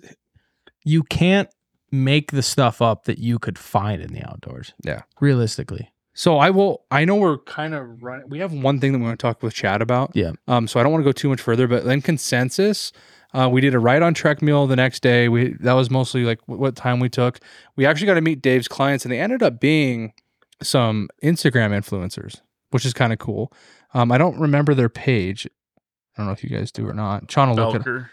Belch. Is it Belcher or Belker? Belcher. Belcher Outdoors. Belcher Outdoors. So if you can go check those guys on Instagram, you can check out. They actually made a really cool post about uh, hunting with Trapper Dave and getting their turkeys on Instagram. Belcher Outdoor Broadcast. Okay, that's what it's called. Go That check was- them that out on Instagram. That was really cool to see. That the was it yesterday that they posted that that they I I've read never seen it. they read their post I'll that they it to ended you. up getting some turkeys. That was really cool. Yeah, and like I said, then they said some really cool stuff about old Trapper Dave in there, and uh, a little shout out to Two Leggins Outfitters. So uh, yeah, go check those guys out. We're gonna try. And we're trying to get them on the pod, do a little Yeah. Zoom interview, but I sent an email to them, and hopefully when they get, they're doing. They said they were doing like a like a Yellowstone something, trip or yeah. something like that. So maybe when they get home, maybe they settle down, maybe they'll get back to us and you guys can meet them. Uh, but they seem like they had a good time. They uh, dipped in our shed action. Yeah. I'm just kidding. They found- that's part of their adventure too. Yeah. Um, but uh, yeah, so we we got to go call, and like I said, it's I like going out there and calling for the Turks because it's good practice for me. You know, He's saying Turks now. um, I said that so much. I'm gonna be honest with you. There was a couple times like if we just committed to like hunting them, we would have been Oh, game over. Easily. Like I really wish. Like I, I feel like a lazy piece of shit, but I just also don't want to impede on what Trapper Dave's going on. But I guarantee you, if I would have taken one of those guys down there with a fan, we could have probably got something. Do you have you ever turkey hunted, Chad? No. You guys need to take him out to Narnia and get him get him some turkey hunting. in. I- I'd be down. Let's go. So yeah, that's enough of our trip. We're gonna take a quick break right now, um, and when we get back, we're gonna talk about some interesting article that we read from Fish and Game. We're gonna go over that right when we get back. I just wanted to take a moment of your time to talk to you about one of our sponsors, F&H Contracting and Fence, located in Billings, Montana. If you're looking to spruce up your yard or want a little more privacy for them summer backyard barbecues, or maybe you just need part of your fence repaired, contact our friends at F&H Contracting and Fence by texting 406-661-7484. From front yards to farmyards and even chain link to vinyl, they've got you covered. Now back to the action. Welcome back after a word from our sponsors. We are going to get into a little article that I stumbled upon. Actually, I didn't stumble upon it. It was sent to me by Lodge Crew member Josh Adams, and He said, Hey, give this a read and talk about it on the podcast. And let everyone know what you think and let's let's spark some conversation here. So the, There's a lot of conversation that can be rose about this article. yeah, let me uh let's see here. The title of the article is FWP embarks on mule deer monitoring, research, and outreach initiatives. Um do you have a kind of a summary of the article? So essentially, what they're doing is is typically it can be very difficult for FWP to get a very accurate survey number on mule deer populations in Montana. They've tried several different ways over the years um, to basically bring a accurate statement to the mule deer population in Montana. So what they're basically doing at this point is they're bringing a survey to public opinion voting for whether or not because mule deer numbers have which we saw it this year um, we talked about the check station local to us that had very low numbers on mule deer um, and hunters in general that they're they're essentially offering to people if you would like to hunt mule deer every year or every other year in a sense or whatever they would like to do with it. Um, you gotta read every several. oh, every several? It's so you're looking several. at four to seven years. So essentially, the summarization, in my opinion, would be that they're seeing such low numbers in their survey, their biologist stuff that they're doing, showing that it's not so much the harvested number because when you look at like the surveys you get at the end of every year, when you you know you your ALS number is activated because you bought tags. Um, and you get those calls. It's not because of that. It's not because just because those numbers are low, that could be meaning exactly what we saw this year with the amount of hunters being low. Is People that just goes aren't out that goes hand in hand. It has to. I think a lot of it is coming from their biologists that do these surveys um, for population per area, per region, however you like to say it. I think they're seeing a lower number in actual population per herd, which can cause problems. Um, they're essentially proposing, as I said, that the public opinion take a vote if you would like to hunt mule deer every year, or as Matt said, with what is Riley's word? Preference. Several years. Is this public opinion with everyone who has a hunting license or Yes. everyone in general? It's uh, So it well, said forty percent of everyone agree. About sixty percent of hunters like like the ability to hunt mule deer, but forty percent of hunters would choose to hunt mule deer bucks once every several years if it meant harvest having the opportunity to har- harvest a mature buck. which I totally do not agree with. I absolutely Well- will not agree with that. So when you get your black bear license, do you not have to take a test between a grizzly and a black bear? Yeah. They know what you're hunting. Yeah. Mhm. Same thing. Why, why are we doing this? You should have a deal where you're, this is what a mature buck looks like. If you don't shoot a mature buck, you lose your license. You get a ticket. But the reason We've actually we had this conversation. This is really interesting. This is getting brought up because this is a lot of like kind of things that we've discussed. Where a we have noticed a this has been a topic of discussion many a times where we have noticed a decline in mule deer and a decline in mature mule deer. We notice it just like they're noticing it. Now that's a good opinion. I think I think that I don't get what they're trying to do here. Are they trying to say like if you harvest a mule deer one deer, then you can't buy a tag for three or gonna four turn years? it into draw. Well, my thing is is I've been in a lot of arguments with people um, because obviously everybody has their own herd management opinion. You know, I have mine. The the five of us all have our own. The biggest conversational piece that I use in those arguments is, and I'm going to ask Chad this because I've actually never had this conversation with Chad before, but the biggest thing that piques these other people's you know opinions and kind of flips the script a little bit is when I tell you if you were to go out and you see a herd of mule deer Mhm. and you see a lot of two points and a lot of you know decent three points whatever shooting those deer versus shooting the 180 inch mule deer in that herd you affect the herd less shooting that 180 inch mule deer than you do shooting the two to the even decent three points because he's already had his breeding season Right. he's already done his di- his due diligence with the herd, but shooting those, you know, future bucks causes the problems. I mean, I, what do you think on No, that? one hundred percent. I think if you're shooting the old one, you're kind of you're getting rid of Well, what what's already been dealt with. Yeah, Um, when you say every several years, are you saying once you shoot one, you have to wait several years, or Yeah. well, everyone well, has well, to wait well, it's kind years? of vague right now because it says shoot a buck every several years. Does that mean that they're only going to put out a a buck tag every five years, or is it?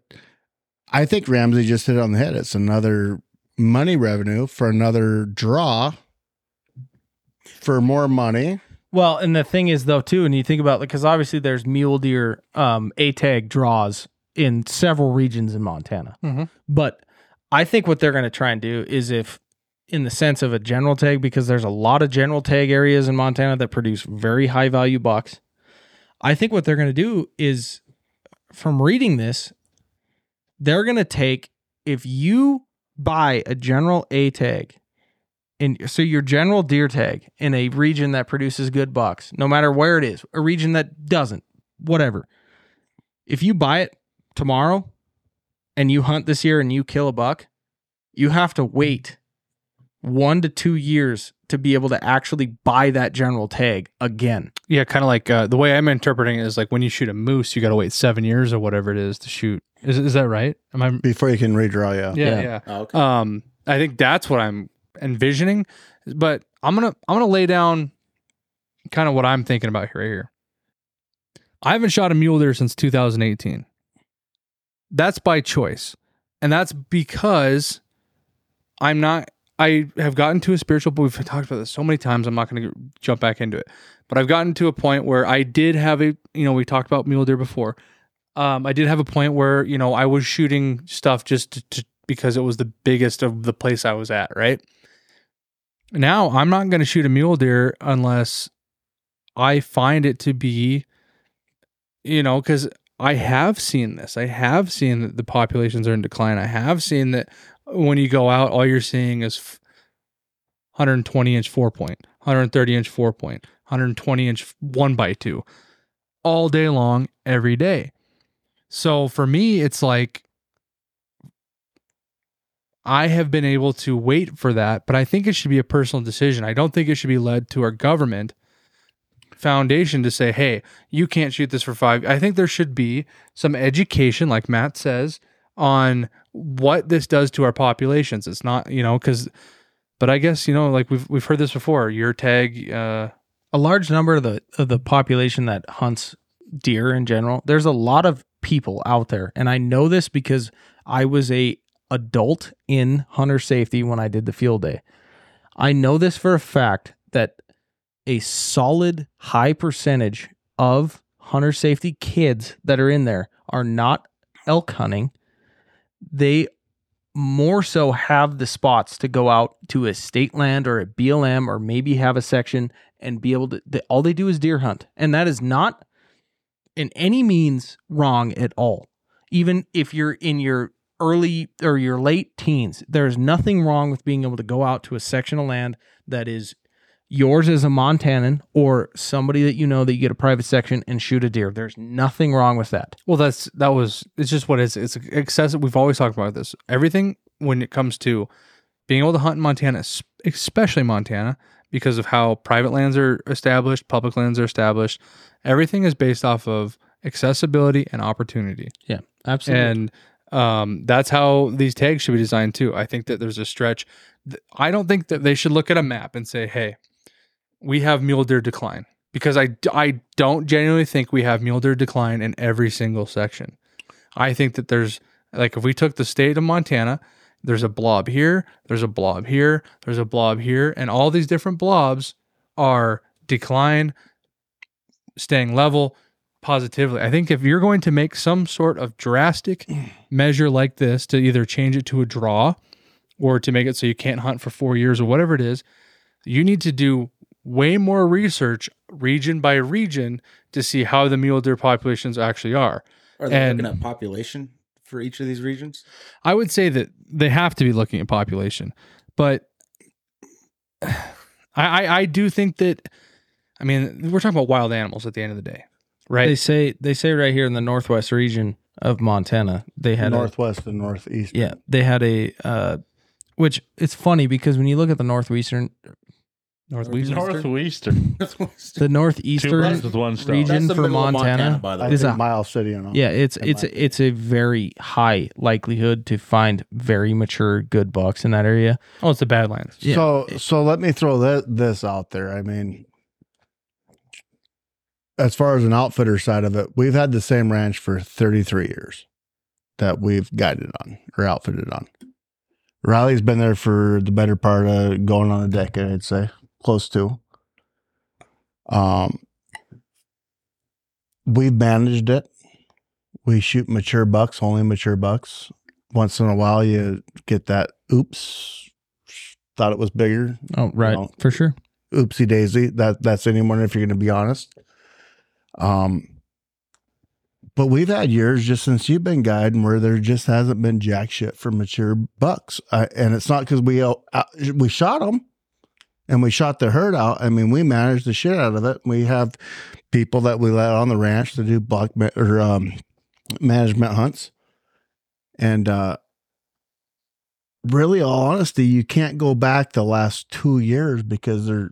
I mean, two years ago was shit throughout the whole state. Mm-hmm. I think I think a lot of the biggest problem though is there's like as far as mule deer go, as as a species hunt, there's a higher population that goes out, like I said, to those state lands. Like the majority of hunters in Montana, they go out and they go shoot the first deer that comes across, and it's there's nothing wrong with that. No, that. there's not. And the thing is, is they go out and do that, but that's the higher pop, that's the higher gross amount that goes out and does that versus guys that want to go out and shoot the big mature bucks. You know? what I yeah, mean? there's not a lot. I of- was I was fully is what I shot my deer the second to last weekend. Mhm. I was fully telling myself I was like, well, looks like we got another year. I'm not shooting a deer because I wasn't gonna shoot a deer Right. that wasn't mature because before I started hunting it, and then a couple years later when Sean started hunting it, we've managed the absolute shit out of that as much as we can. But but I think the problem is let me ask you this, Chad.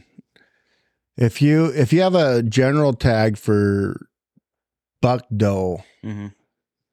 just being honest, are you gonna and you're going out, you're not seeing mature bucks, nothing huge.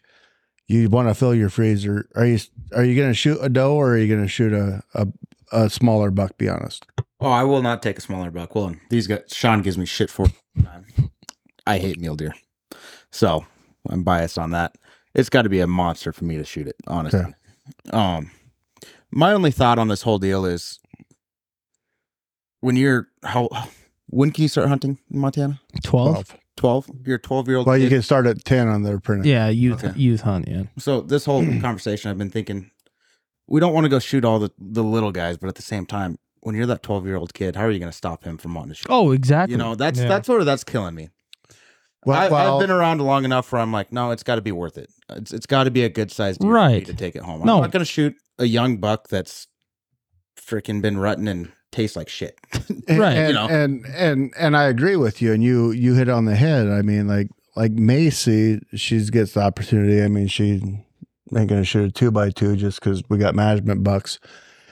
But the typical twelve to sixteen year old kid, they don't want to go to school and say, "Well, I shot a doe this weekend."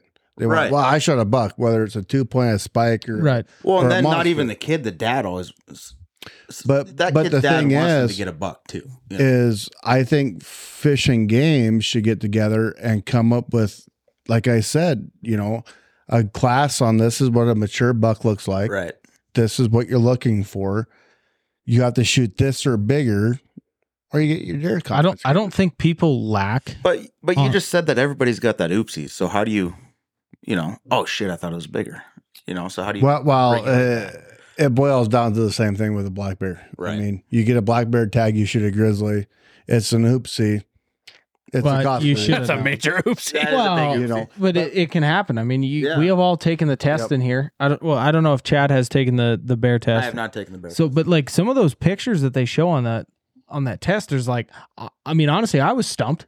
Yeah. a lot. I mean, seriously, Right. like you're like, holy shit, you know. But, um, But but but it's the same thing when you get a ram tag for Mm-hmm. bighorn sheep has to have the curl. Yeah, Yeah, or you're in big trouble. yeah, You, you know, Yeah. but it's the same thing.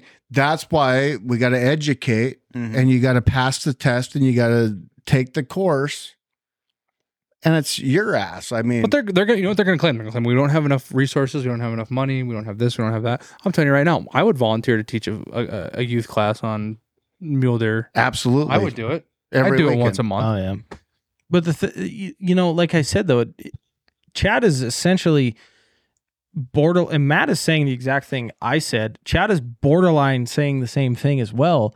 Is it's the you know the people in those youth hunts they're not like it's just totally fine for you to take a child out and go shoot you know obviously you want your first deer to be a buck for a youth hunter right Mhm. it's totally fine for them to go out shoot But the thing two-point. is, guys, the the people that are killing these the, the the your youth hunters are such a low percentage. I don't we we can't. th- That's not who's killing all these deer. Well, so well, I well, uh, understand that. I just kind of I wonder if there should be like an age restriction type of a deal. If you're Well, well, 15 well, or well, younger, it's okay.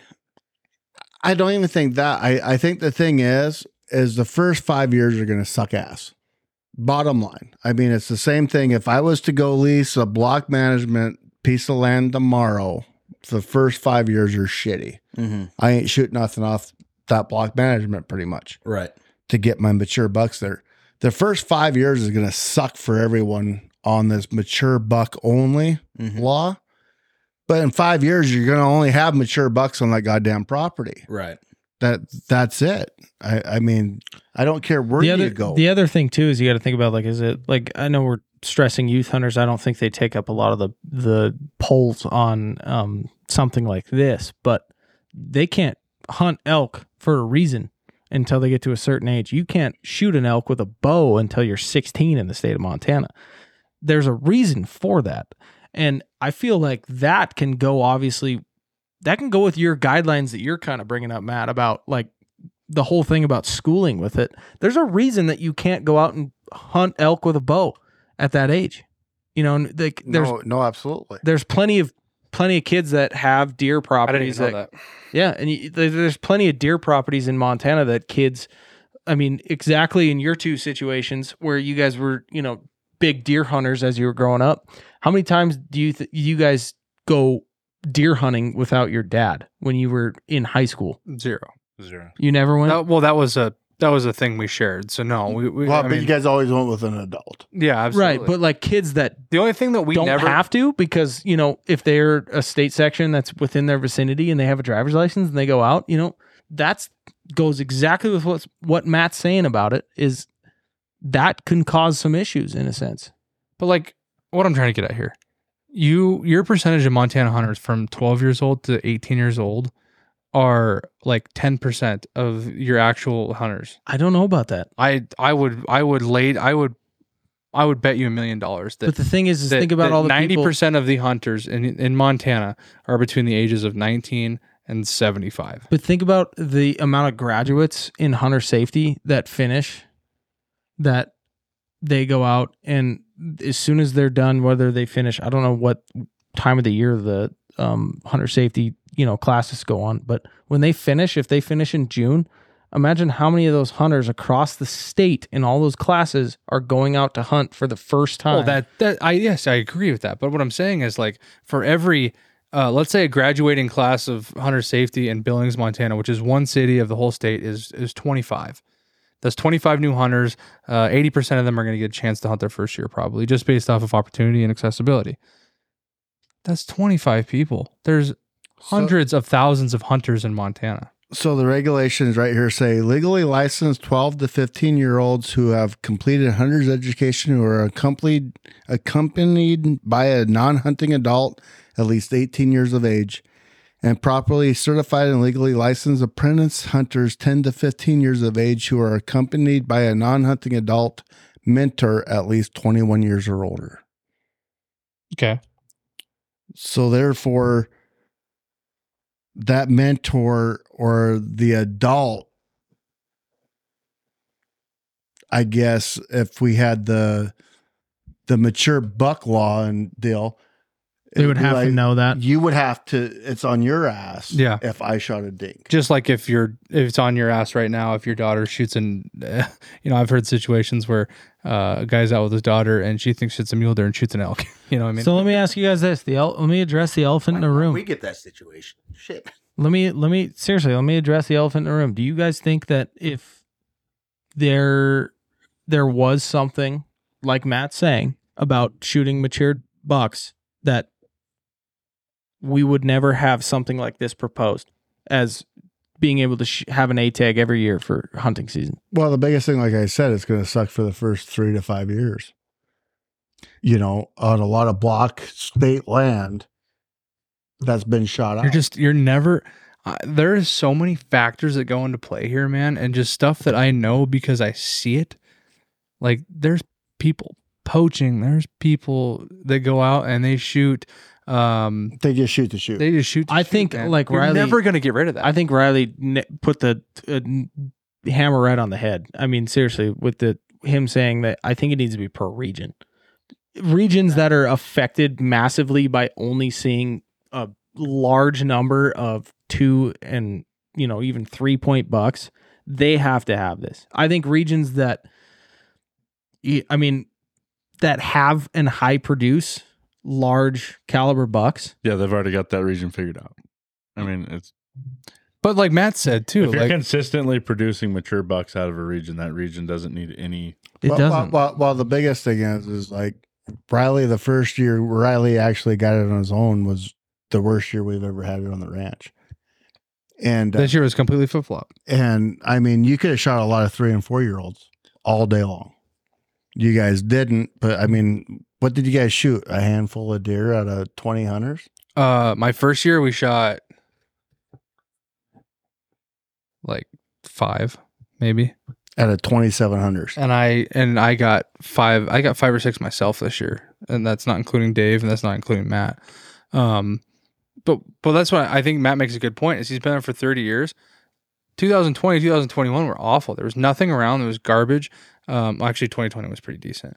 Um, last year, I could have counted probably nine to 14 bucks that were over 160, 165 easily. So it's like, what? It, we're not doing anything different.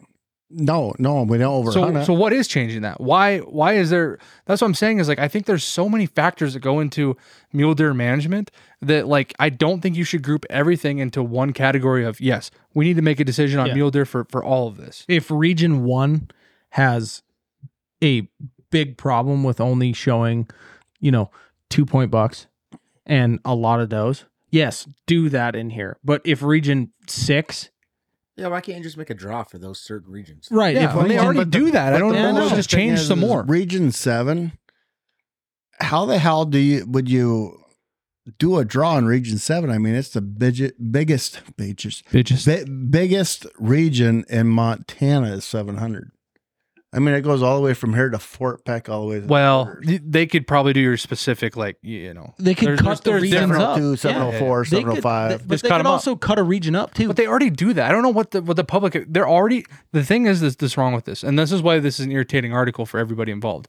They're already going to go and make changes on these things and it's not really going to matter. They're already going to either do what exactly what we're saying. They're going to make a certain um 571, I don't even know if that's a real district.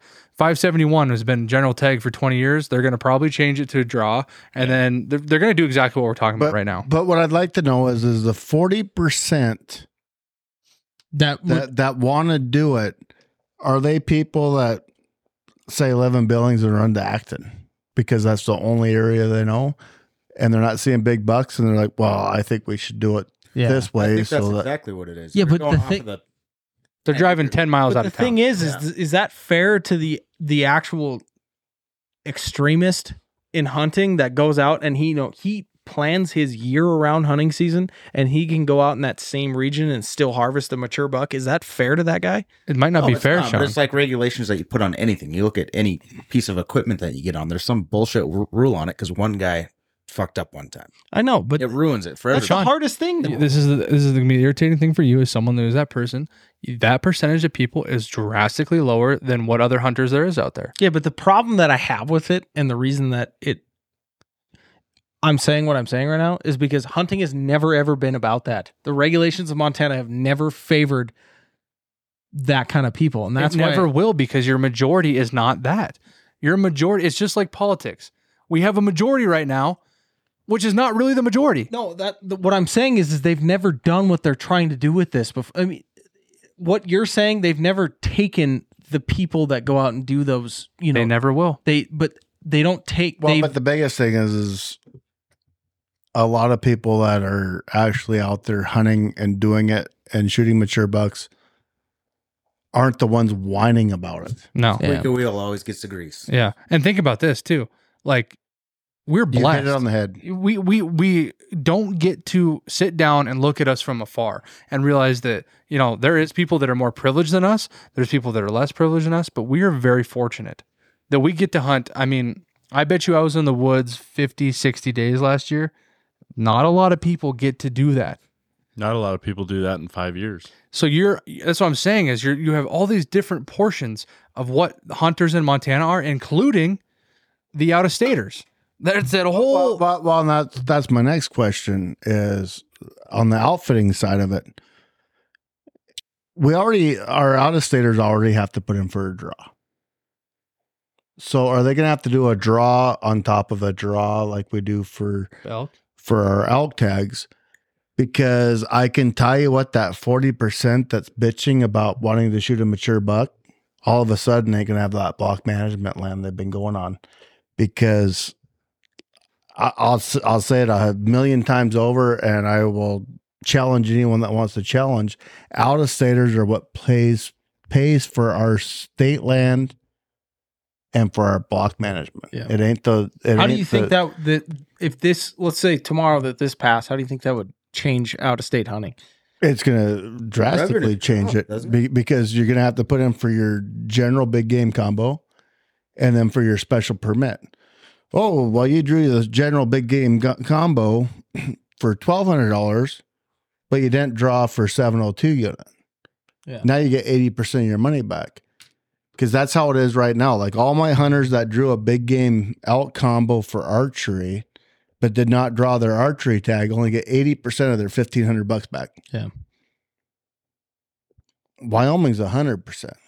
Well, and you know the Colorado's difference. 100% refund. Well, They're going to go somewhere else, which is going to take away from our block management. So, Sean, can I uh, let me go back on your little talk about um, people that are those hardcore, like our hardcore outdoor hunters that are doing everything that we do, right? Um, not that I'm saying that we're completely hardcore, but like we're in the same atmosphere, right? I'm going to give you a high number here, and I know I'm over exaggerating. At 25% of hunters are these people. I know I'm over exaggerating because because I've just seen it, man. And, and unfortunately, I have been able to hunt at these 10 miles out of town places. I see these people. I see, I mean, there's people that are driving like 1990s vans wearing Metallica shirts going out and, and shooting deer. You know what I'm saying? Like all the time. And so what I'm looking at here, and this is the shameful thing, I really wish that there was a world where let's say let's take this 25%, Sean. And let's say that every region, every district, and every like uh uh little section of hunting area, like let's say you guys got your hunting area, Matt and I got our hunting area. Mhm. And let's say there's these these hardcore hunters in each region. All of us people in these regions know what the hell is going on with the deer population Oh, for sure. those are the people that you need to like i don't need your survey you want to know what's going on with mule deer come talk to come talk to trapper dave who's in the woods 160 days a year Well, and we got a really good family friend. You know him. He hunts on us. He's got his own ranch. He's got his own ranch. He hires outfitters and he hunts out of state. He tried getting on that board last year and they said he was overqualified. Well, That's the people we need in there. So the one thing too that I, like now I'm reading back over this is so they this is exact little paragraph here. They said part of the part of the effort of FWP's undertaking has involved an expansion public opinion survey which sent out 5,000 randomly selected resident hunters in the past winter. The survey was nearly identical to one conducted in 2011 and the results were similar as as well, the survey results showed continued support for current mule deer management in Montana, including season lengths, timing, and the opportunity to hunt mule deer every year. That is counter product or counterintuitive to what they're trying to do in this scenario. Exactly what they just said, and they proved it with facts. well and a person would look at this and say well this is all speculation anyways this is all Oh, right. could be would be but if history repeats itself it's not this No. is a really good foot in the door for a lot of things that here's what you're looking at. At the end of the day and i don't want to be again i want to work with our state. I want to work with our with our leaders. I want to work with our community. I want everyone i want this to be available for when we have kids and grandchildren just like our fathers and forefathers had before them. So i want to work together. But if you look at the way that the country has gone the way that Montana as a whole has gone over the last 10 years, everything is is shifted towards less accessibility and opportunity, whether that's through access to lands or tags. And and you saw that in the I mean, look how crazy things have shifted in the last Oh, 3 years for antelope and elk. All of a sudden our districts are getting added together and tags are getting taken away and and this and that. It's just they're trying to shift it in the mule deer. And, and Chad too. I don't know if you listened to this podcast or read this article, but it's I can't remember when we did when we talked about this, but they're uh, the state is also trying to essentially change the high water mark um, as well. That was kind of like a, a similar case with a proposed opinion, things like that. What, in your opinion, why do you think the state is kind of redirecting itself to change things that have worked for so many years? I I don't know what the high water mark is. So Go back to that. it's like essentially if if I'm Your- on your- state your- land, your, your property boundary. yeah, like oh, Okay. if I'm on a body of water and mm-hmm. I access it through state land, I can walk through private land oh, Okay. on the water line oh, to get gotcha. down the river essentially, you know. As long as I your think boots, just boots like touch the Alex water. said, Yeah. They're trying to get rid of accessibility. I know everybody feels the same way about out of staters moving into Montana. I think that's a huge influence right now. There's a lot of people in Montana that aren't don't know Montana. Right. I think Well- that's exactly what's changing it. There's a lot of people who weren't raised the same way we were, and they want more rights than we do. Well, and you I- hit you you hit it on the head there when you said out of staters moving in. I mean, we we had a gentleman buy the property next to us. Mm-hmm. He's from back east. First thing he done was landlock the property. We've been going through this little cut across road for fifty years. Shut it down. It took the neighbors getting together and going, you know, we're not shooting nothing. This has been the right of way for us Right. you know, well, back east, you know, we got to shut it down or you're going to be poaching your, uh, Well, we're not back east. That's you, you know, but that was the mentality. The the thing is, is when you go deer hunting, how much money do you think you spend in a season between your gun, food, travel, everything? oh fuck. I don't have a number. I don't think I go en- enough to. But I mean, just one hunting trip. I mean, Well, the biggest thing is like I tell my my clients, like even on the outfitting side of it, is it's honestly getting to be a rich man sport. oh, 100 percent. and and, and that's the problem is like we had so many people put in for for elk tags this year we had three draw tour local hmm out of 15 well we got to jump our prices now to justify paying for the lease Right. when i don't have the hunters to keep it going. And riley's been here the boys have been here. Ramsey actually helped us harvest this year and the amount of bulls coming out of the cornfield on the last i mean you got six rows and just out uh, I, where, where the hell have they been all day where we we need those hunters to come in and harvest those elk hmm to to help with the the management of the lease and we don't have it and and and it's just getting to be a rich man sport I really, I really agree with that because I, I don't feel like a lot of people. Um, I'm not gonna say a lot of people. I feel like some people don't understand that the actual harvest of certain quality animals per species helps the management in the long run. And I think that's a gray area with a lot of people.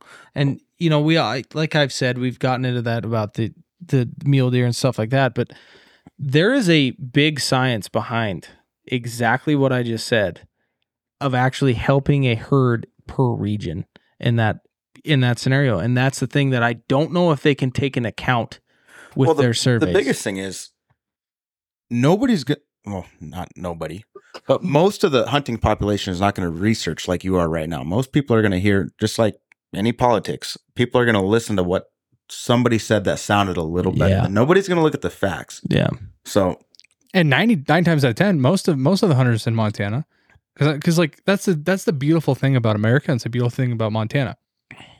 If you reach the very minimal requirements to be able to hunt in Montana, which I mean if you're over uh 15 It's like that 38? If you're over 38 years, you don't have to there's literally no requirements. You can walk into Cabela's or Walmart and buy a tag. yeah. So so many people have the ability to hunt. Like it's it's a right as an American and a Montanan that like is easy to get to. It's easier to get to than like some voting and some stuff like that.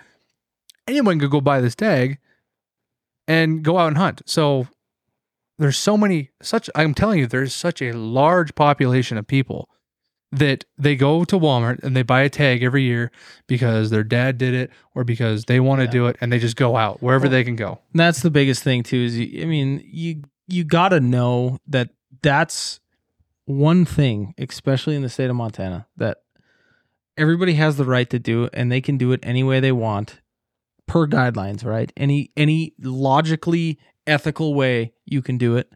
But there's no real regulations on the deer that you shoot if you're shooting it accurately. And that's the thing is it, it is true but it takes a long time for you to develop as a outdoorsman to truly grasp you know like the herd management and all that i mean just knowing your herd knowing your region knowing what it needs what it can't you know what it can't have happen things like that and it's that's most people i feel like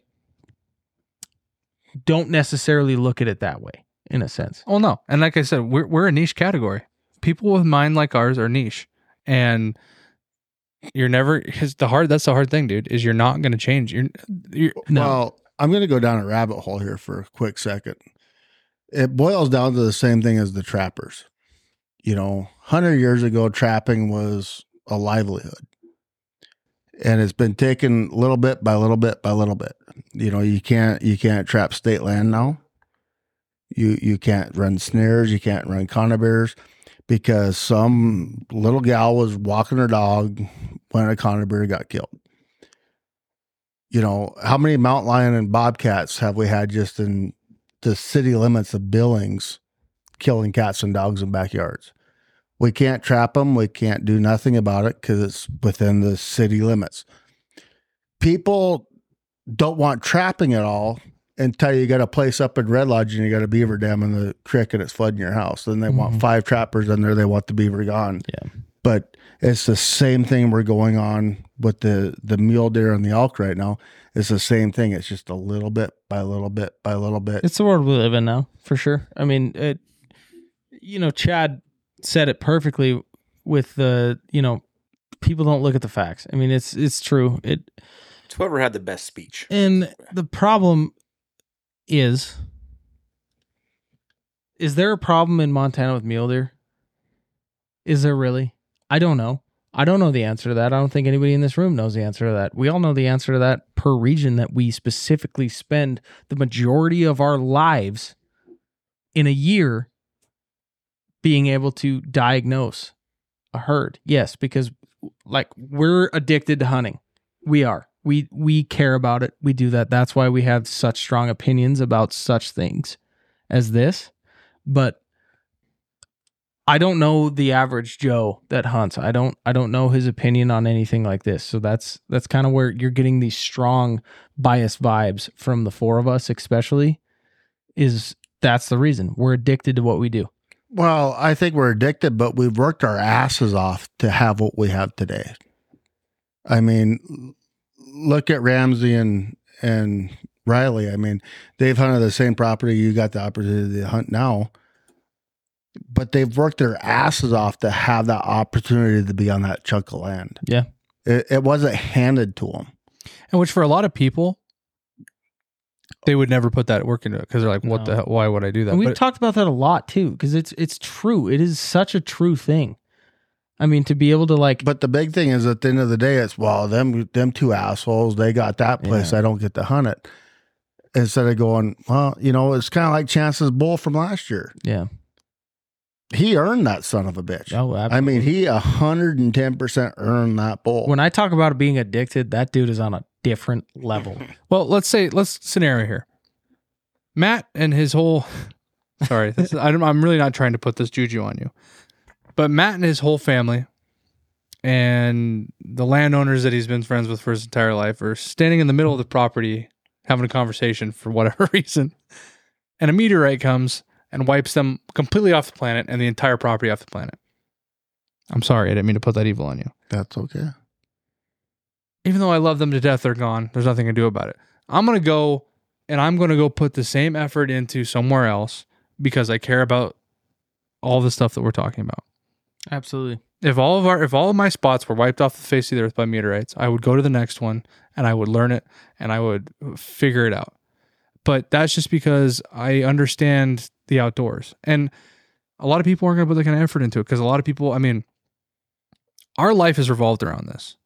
When I'm making decisions throughout the day, it's what's gonna what what am I gonna do to become a better outdoorsman? Yeah. How am I you know, a lot of people are like, it's most people are have different hobbies. Am I going to go to the football game this this fall? Am I going to um, go to the club every weekend? You know, stuff like that. Like they're not thinking the way we're thinking, and that's how you have to look at it. They're these these people are, you know, they're like, oh, I, I'm going to get a deer tag this year, or maybe I'm going to get it. In, f- you know, four years go by, like "Hmm, maybe I want to go shoot a deer this year. Yeah. That happens all the time All the time. and uh I don't know, man. Maybe maybe what's good is we there's things like us. There's the Bull Mountain Brothers podcast, man. You can come on, you can listen to us, and and we can give you our opinions on what we see every day. And and we're not experts. No. I mean we're we're just a, we're we're nothing. We're far from experts. Uh, we're not uh, educated, which you know sometimes that's not even any better. But um, we can show you, we can tell you what we see, and what we do see is mule deer populations are very interesting, and you know, Ramsey and I hunted a spot for our entire lives. And we've shot, you know, we talk about shooting dinks or whatever. We shot these mature deer. I have always had the mentality, and dad has always put it in, in this too, you know, other than our first deer, which were just, uh, and we talked about it tonight. Like the first deer is usually just whatever you can get because it's excitement. It's your first deer. Doesn't matter. We both shot little forkhorns. After that, it was, you know, dad was always like, well, we're going to shoot the biggest one we see this year because that's, you know, the mature one. And where we were at, I mean, those were the biggest deer we saw out there. That was it. There was nothing. The, the two biggest deer that have probably ever been shot on that ranch. And this was, and again, I don't want people to think I've been hunting private land my whole life. This was a block management, public land access BMA. I mean, this was accessible to the public. All you had to do is sign in. This wasn't anything special. This was you can go out there as a public land spot essentially. The two biggest deer I guarantee you that have been shot out there in the last 15 years have come out of our group. And they weren't, I mean, they're 140 inch deer maybe. Dad, dad, dad shot a 29 inch uh, deer. It was spindly. I mean, it was nothing like Ramsey's 29 inch deer. But I mean, that's the thing is like this certain ranch, I've been there for 15, 20 years. I've never seen anything like I see on your ranch or that I see on the other ranch. So it's like sometimes I don't know if, you know, some of these matured, some of these deer might be five, six years old and look like that. Right. So I don't know. I don't know what to do. I, I don't know because I, I'm telling you, they're, they're, some of these deer might be looking Well, like that. That's the other thing too. Is like herd management's different per herd. You know what I mean? But what do you do? Like, Yeah, if, if, if I shut this place down for five years, am I guaranteed to have giant? No. You know why? No. Because this place is a desert. Yeah. Exactly. Like it's it's So what do we do? you're not it's not like just because you worked your ass off and got yourself a land to a private land to hunt there's not a guarantee that you're always going to have big deer out there you know But that's what I'm saying is like we're our whole conversation tonight Yeah. is revolved around, you know, you people want to shoot more mature deer, we got to cut tags. Well, if I shut this place down for five years, am I guaranteed that it's not going to get any bigger than that? that's why i think Because there's so, as I'm saying, there's so Yeah. many factors that come into play.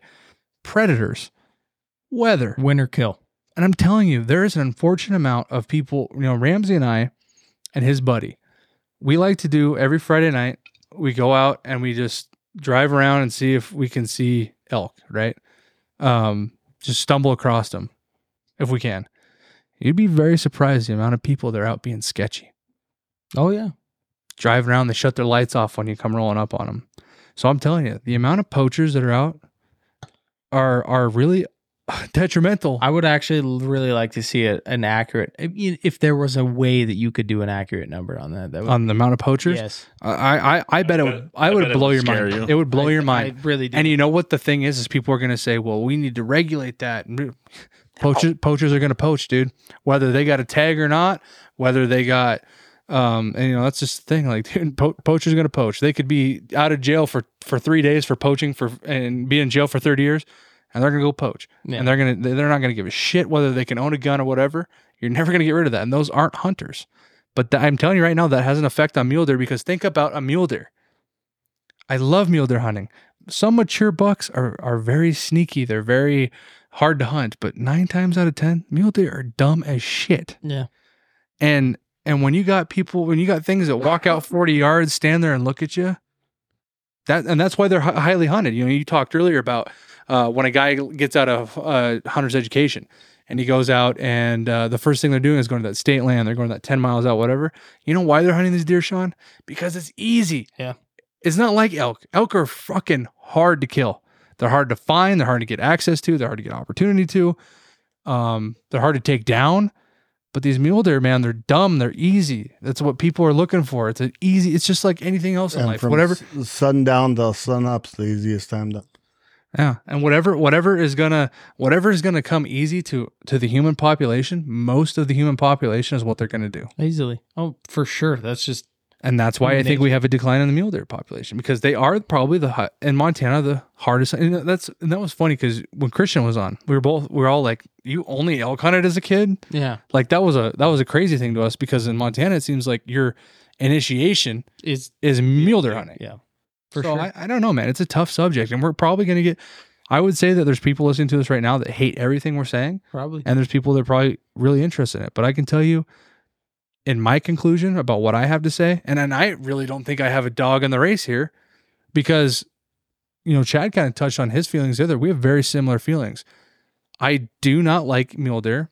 I stopped hunting them. I don't hunt them personally anymore because I don't. I hit it. We've talked about this before. I hit a spiritual thing in my life that the the only things I kill, I eat, right? And if I don't like to eat them, I'm not going to force myself to eat them. I don't hunt mule deer anymore, so I don't know if I have a dog in this race, but I do. I can see as someone that is involved. You know, like I'm very interested in you guys that are very passionate about it. I'm very interested, obviously, in the outfitting thing and the guiding and the people that come from all over that are very interested in it, that love mule deer, love eating. You know, sorry, I'm really, really getting a long stretch answer here, but I had a client last year. He was so passionate to me about this mule deer heart recipe that when he got home, he sent me w- word by word by word. It was like 10 text messages long, this entire mule deer recipe because they love eating mule deer and stuff like that. I love those people, but that's not me. I don't hunt mule deer anymore because I and I I'm I'm not even the person that's like, well, if a giant walks out in front of me, I still might not try to kill it because I don't. All I want to do is eat elk and kill elk. That's all I care about, right? So for me, it's like I don't know if I have a dog in that race, but my conclusion to it is my stance on this whole thing. I don't think that we should rope every mule deer situation into one category. I think there needs to be more research before any decisions made. But from what I've seen in the last five years, I do think that there is a mule deer problem. That's what I will say. I think there is something that's changed, um, even mostly from hunting with you guys on your property. Um, but I don't know what we do. I don't know what we do. I think Well, there's well, my next question would be: Is do you think we have a good whitetail population at the ranch? uh, I, I would say that the the whitetail population on that stretch of river is is is nearing potential disease possibilities off of we had blue tongue quite a few years back, wiped us out. We didn't have a. I mean, you couldn't hardly find a whitetail, and they they rebounded. I mean, huge. And I don't know if we're just in that decade on mule deer where we're shooting them, but they're diseased or they're dying or whatever the cause is. Why we don't have what they call mature bucks out there? Whether it's the same as like the blue tongue on the on the whitetail. Yeah, well, I mean, we we we've definitely had that pro- too with antelope. You know, we we watch an entire. You know, they they, they talked about the, the the flats antelope for a long time. It's like the biggest one of the biggest herds in Montana. Completely got devastated. And in the last few years, there's been more antelope than I used to see There's 15 a years shit ago. ton out there now. As famously quoted on one of the best movies of all time, Jurassic Park. Life will find a way.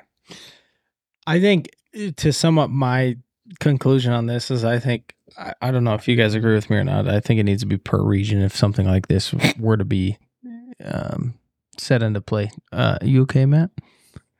But uh, I I don't know. That's just my opinion. I think you know things are different across the state. Regions are different. You never know. And like Riley said, I think there needs to be a more accurate uh, version of mule deer population to be able to fully um, scientifically put a pin in this in a sense. I mean, Let's hear from I mean- let's hear from I our mean- resident big mule deer killer guy. well, my, I mean, I agree with everything you guys are saying. I mean, they need to do more research.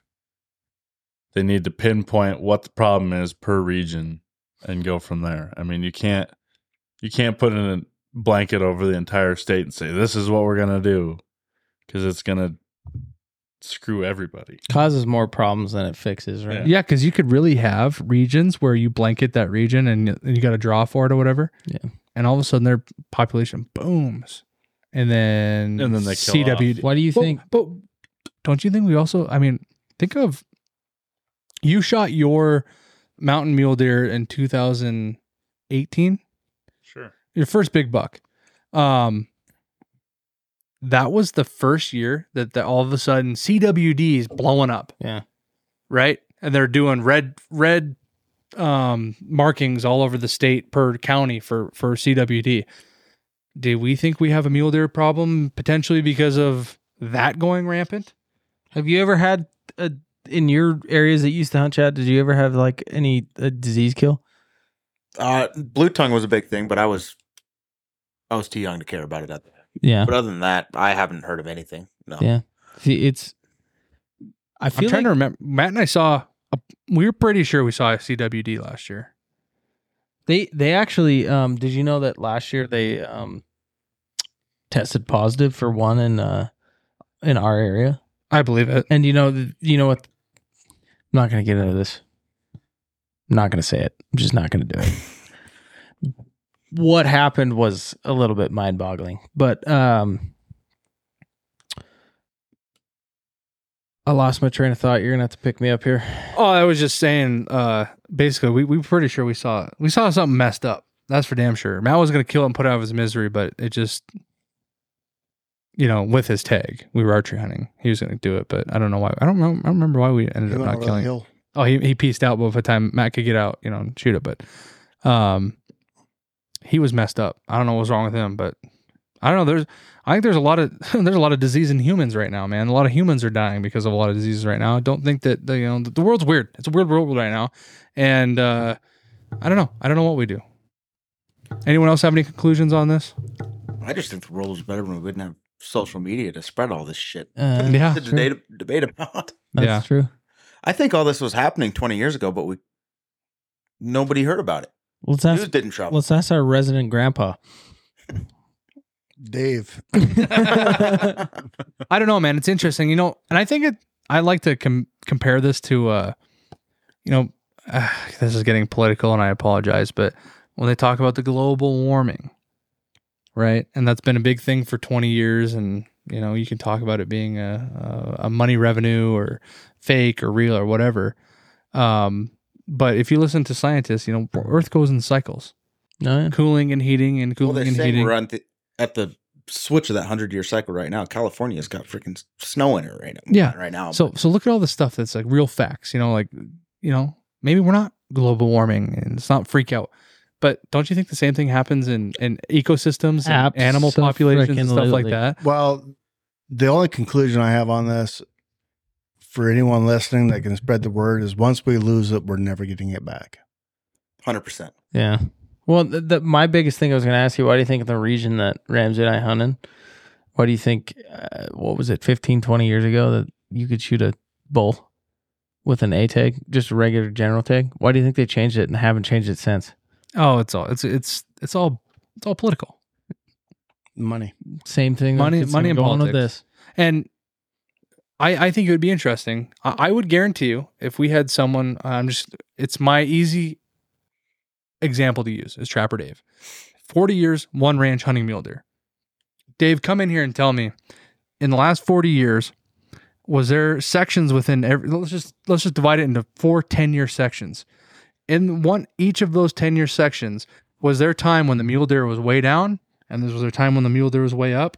Or have you seen what they're basically telling us is uh you look at a graph and mule deer's been going down for 20, Yeah, 40 years. right. No, no. I, I would guess that Dave would tell us that it's been doing this for 40 years. So, how many years is this this little survey that they're doing right now? How many years are they?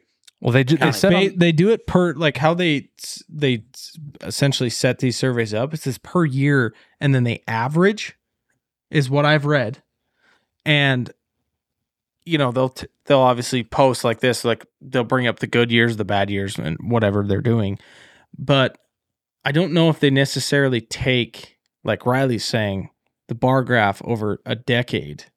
Right. That's In what I'm wondering. Is it over the last three years, or is like, well, shit, things are gonna happen? in three It could be a decade, but still, like as Riley's saying though, it's like that that line graph could do this the whole ten years, right, or it could changing? do this. It could do, you know, this. It's it's just depending. do, you, do you have an opinion on that statement that I made? Matt's the only guy in this room that has been hunting for more than uh, twenty five years. Yeah. Okay. Well, I just looked this up. So they they done what 5,000 ta- 5,000 people that they ran. Yep. In 2021, there was 22,818 elk tags and 36,577 thousand deer license bought last in 2021. So we took what 10% of those, not even 10%. Yeah, Math. about oh more than that, I guess. What what's that come out to? About 15% of all hunters and they sent out a Yeah. a survey to. I'd like to know what was on the survey. I wish one of us in this room would have got the survey. How many? Yeah. How did you like? Like as Riley's talking about with like the Trapper Dave stuff. Like obviously you've you've held the reins long enough to be involved in that conversation that he's talking about with Trapper Dave. Do you Like, th- were these conversations ever brought about back then? I don't. I mean, Well, not to well, say back then like you're ancient, but you know what I mean. Well, I've been guiding for 26 years. And uh the way Trapper Dave does it is we have our hunters for the year and then he traps all season. So he sees what's out there for deer, deer population. Right. And one year, I mean, the best year we ever had was 37 hunters that we hunted in one year. Some years, Da- Dave will go, I'm not booking more than 10 hunters. I ain't got more than 10 mature bucks on the property. That's what I've Right. seen after hunting season. And that's how we've managed it. So, yes, yes, it does go up and down, just like Riley was saying. If you brought Dave on here, not not only could Dave come on the show and tell you about the up and down ups and downs on it, but we have to record everything so he can go back. I mean, he's got he's been guiding since '85. He can bring all of his info in from 1985 and tell you the years that was awesome, Right. the years that went down, just by the number Like of the hunters. we had. span, you know, like 87 to 97, the span was a straight downhill versus, or, you know, like shit like that is Yeah. very, but, Very but again, we're not using somebody, and that's just it. Is all that shit gets sent in? We have to send it into the board outfitters, which then in return, I imagine shares it with Fish Wildlife and Parks. I don't know. I'm not. I'm not saying 100 percent they do, but an outfitter, we have to log everything we do. Is in a log. Yeah. So, yeah, Trapper Dave. I mean, he. We really should have him on the show and and go through that. talking about mule deer management. Yeah, I think it's fascinating. I think, um, and I think what's great about podcasts is hopefully, hopefully you guys are not boiling in your seats right now listening to this. Hopefully you're kind of coming with your own opinion, and we'd love if you know when this podcast posts, if you want to make some sort of uh, argument or statement or whatever, we'd love to talk. I mean, this is the best thing about being a Montana hunter is my view isn't the only view, and it shouldn't be. You know what I mean? Uh, there's a hundred different, hundred thousand different views in Montana, and I'd love to hear them all. Yeah. And what we're saying right now might not be perfect, but like I, you know, in conclusion, like I said earlier, we're in this a lot. We get to see this a lot. We're just sharing. We're just sharing what we see. and you know, I really appreciate Chad being here through this conversation of us in a way ranting, I would say. And you know, being Discussing. being involved in a, in in this conversation, I think it was good. I mean, we we knew that we were going to talk about this, and it kind of got to the tail end of the podcast. But I think uh, we definitely looking at the time right now. definitely, Chad hours and 16 minutes. Chad's pushing for the record here. yeah, you're almost. I think the record's two seventeen. We might as well just let. what are we at? Uh, two sixteen or two fifteen or something like that. 217. Yeah, this is this is good. yeah. Um, I don't know. Let us know your opinions. Again, like I said, our our opinion isn't the gospel. Well, well, not not don't just let us know your opinion, but I mean, make it public. I mean, this is a public. Yeah. And I think that what's unfortunate is we do we do say like, hey, go out there and and and do some, you know, talk to your fish and wildlife and parks and do these surveys and stuff. And we're so busy. I don't think I've done much of that. I, I wish I could do more than I do now, but I don't know. Sometimes it just feels like it goes on deaf ears anyways. But you gotta say you gotta stand up for what you what you believe in. And uh, if you believe that mule deer, mig- mule deer migration, mule deer management's going a certain direction, Yes. go speak to somebody about it and speak to us about it. We'd love to hear. Uh, we're gonna end things tonight. I have no information. I have no BMB updates for anyone because I can't come up with a date because keep stuff keeps getting backlogged. So when stuff happens, we're gonna let you know. We did post this week our raffle giveaway for the fishing trip. Uh, all that advertisement for that is on our socials. So go check that out. Uh, May thirteenth, we're running a uh, a little little tiny raffle so we can give some money to uh, some good friends of ours at uh, Walk Out of Darkness, um, suicide prevention and awareness. So we're excited for that. That's coming up. Turkey Hunt's coming up. I don't have much else. Chad, thanks for coming on. It's always great. Hey, Hall of Famer, like we said. Me. I love it. I love it. Thanks for having me. Uh, we're looking forward to summer adventures, some fishing trips coming along, Absolutely. um, Do it. and then going into fall hunting. Just can't wait to do some more stuff with you, Chad. Thanks for being here. Um, you guys got anything? No. I think we're good for tonight. Maybe we broke the record with Chad for longest podcast. We'll see. Um, as always, Catch you on the next one. catch you on the next one. Peace. See ya. Thanks for listening to another episode of Bull Mountain Brothers. Hey, if you're looking for more Bull Mountain Brothers, be sure to follow us on TikTok and Instagram at Bull underscore Mountain underscore Brothers and Facebook and YouTube at Bull Mountain Brothers. Also, don't forget to check out our BMB store at bullmountainbrothers.com where you can find some super sweet deals on some seasonal merchandise and outdoor gear.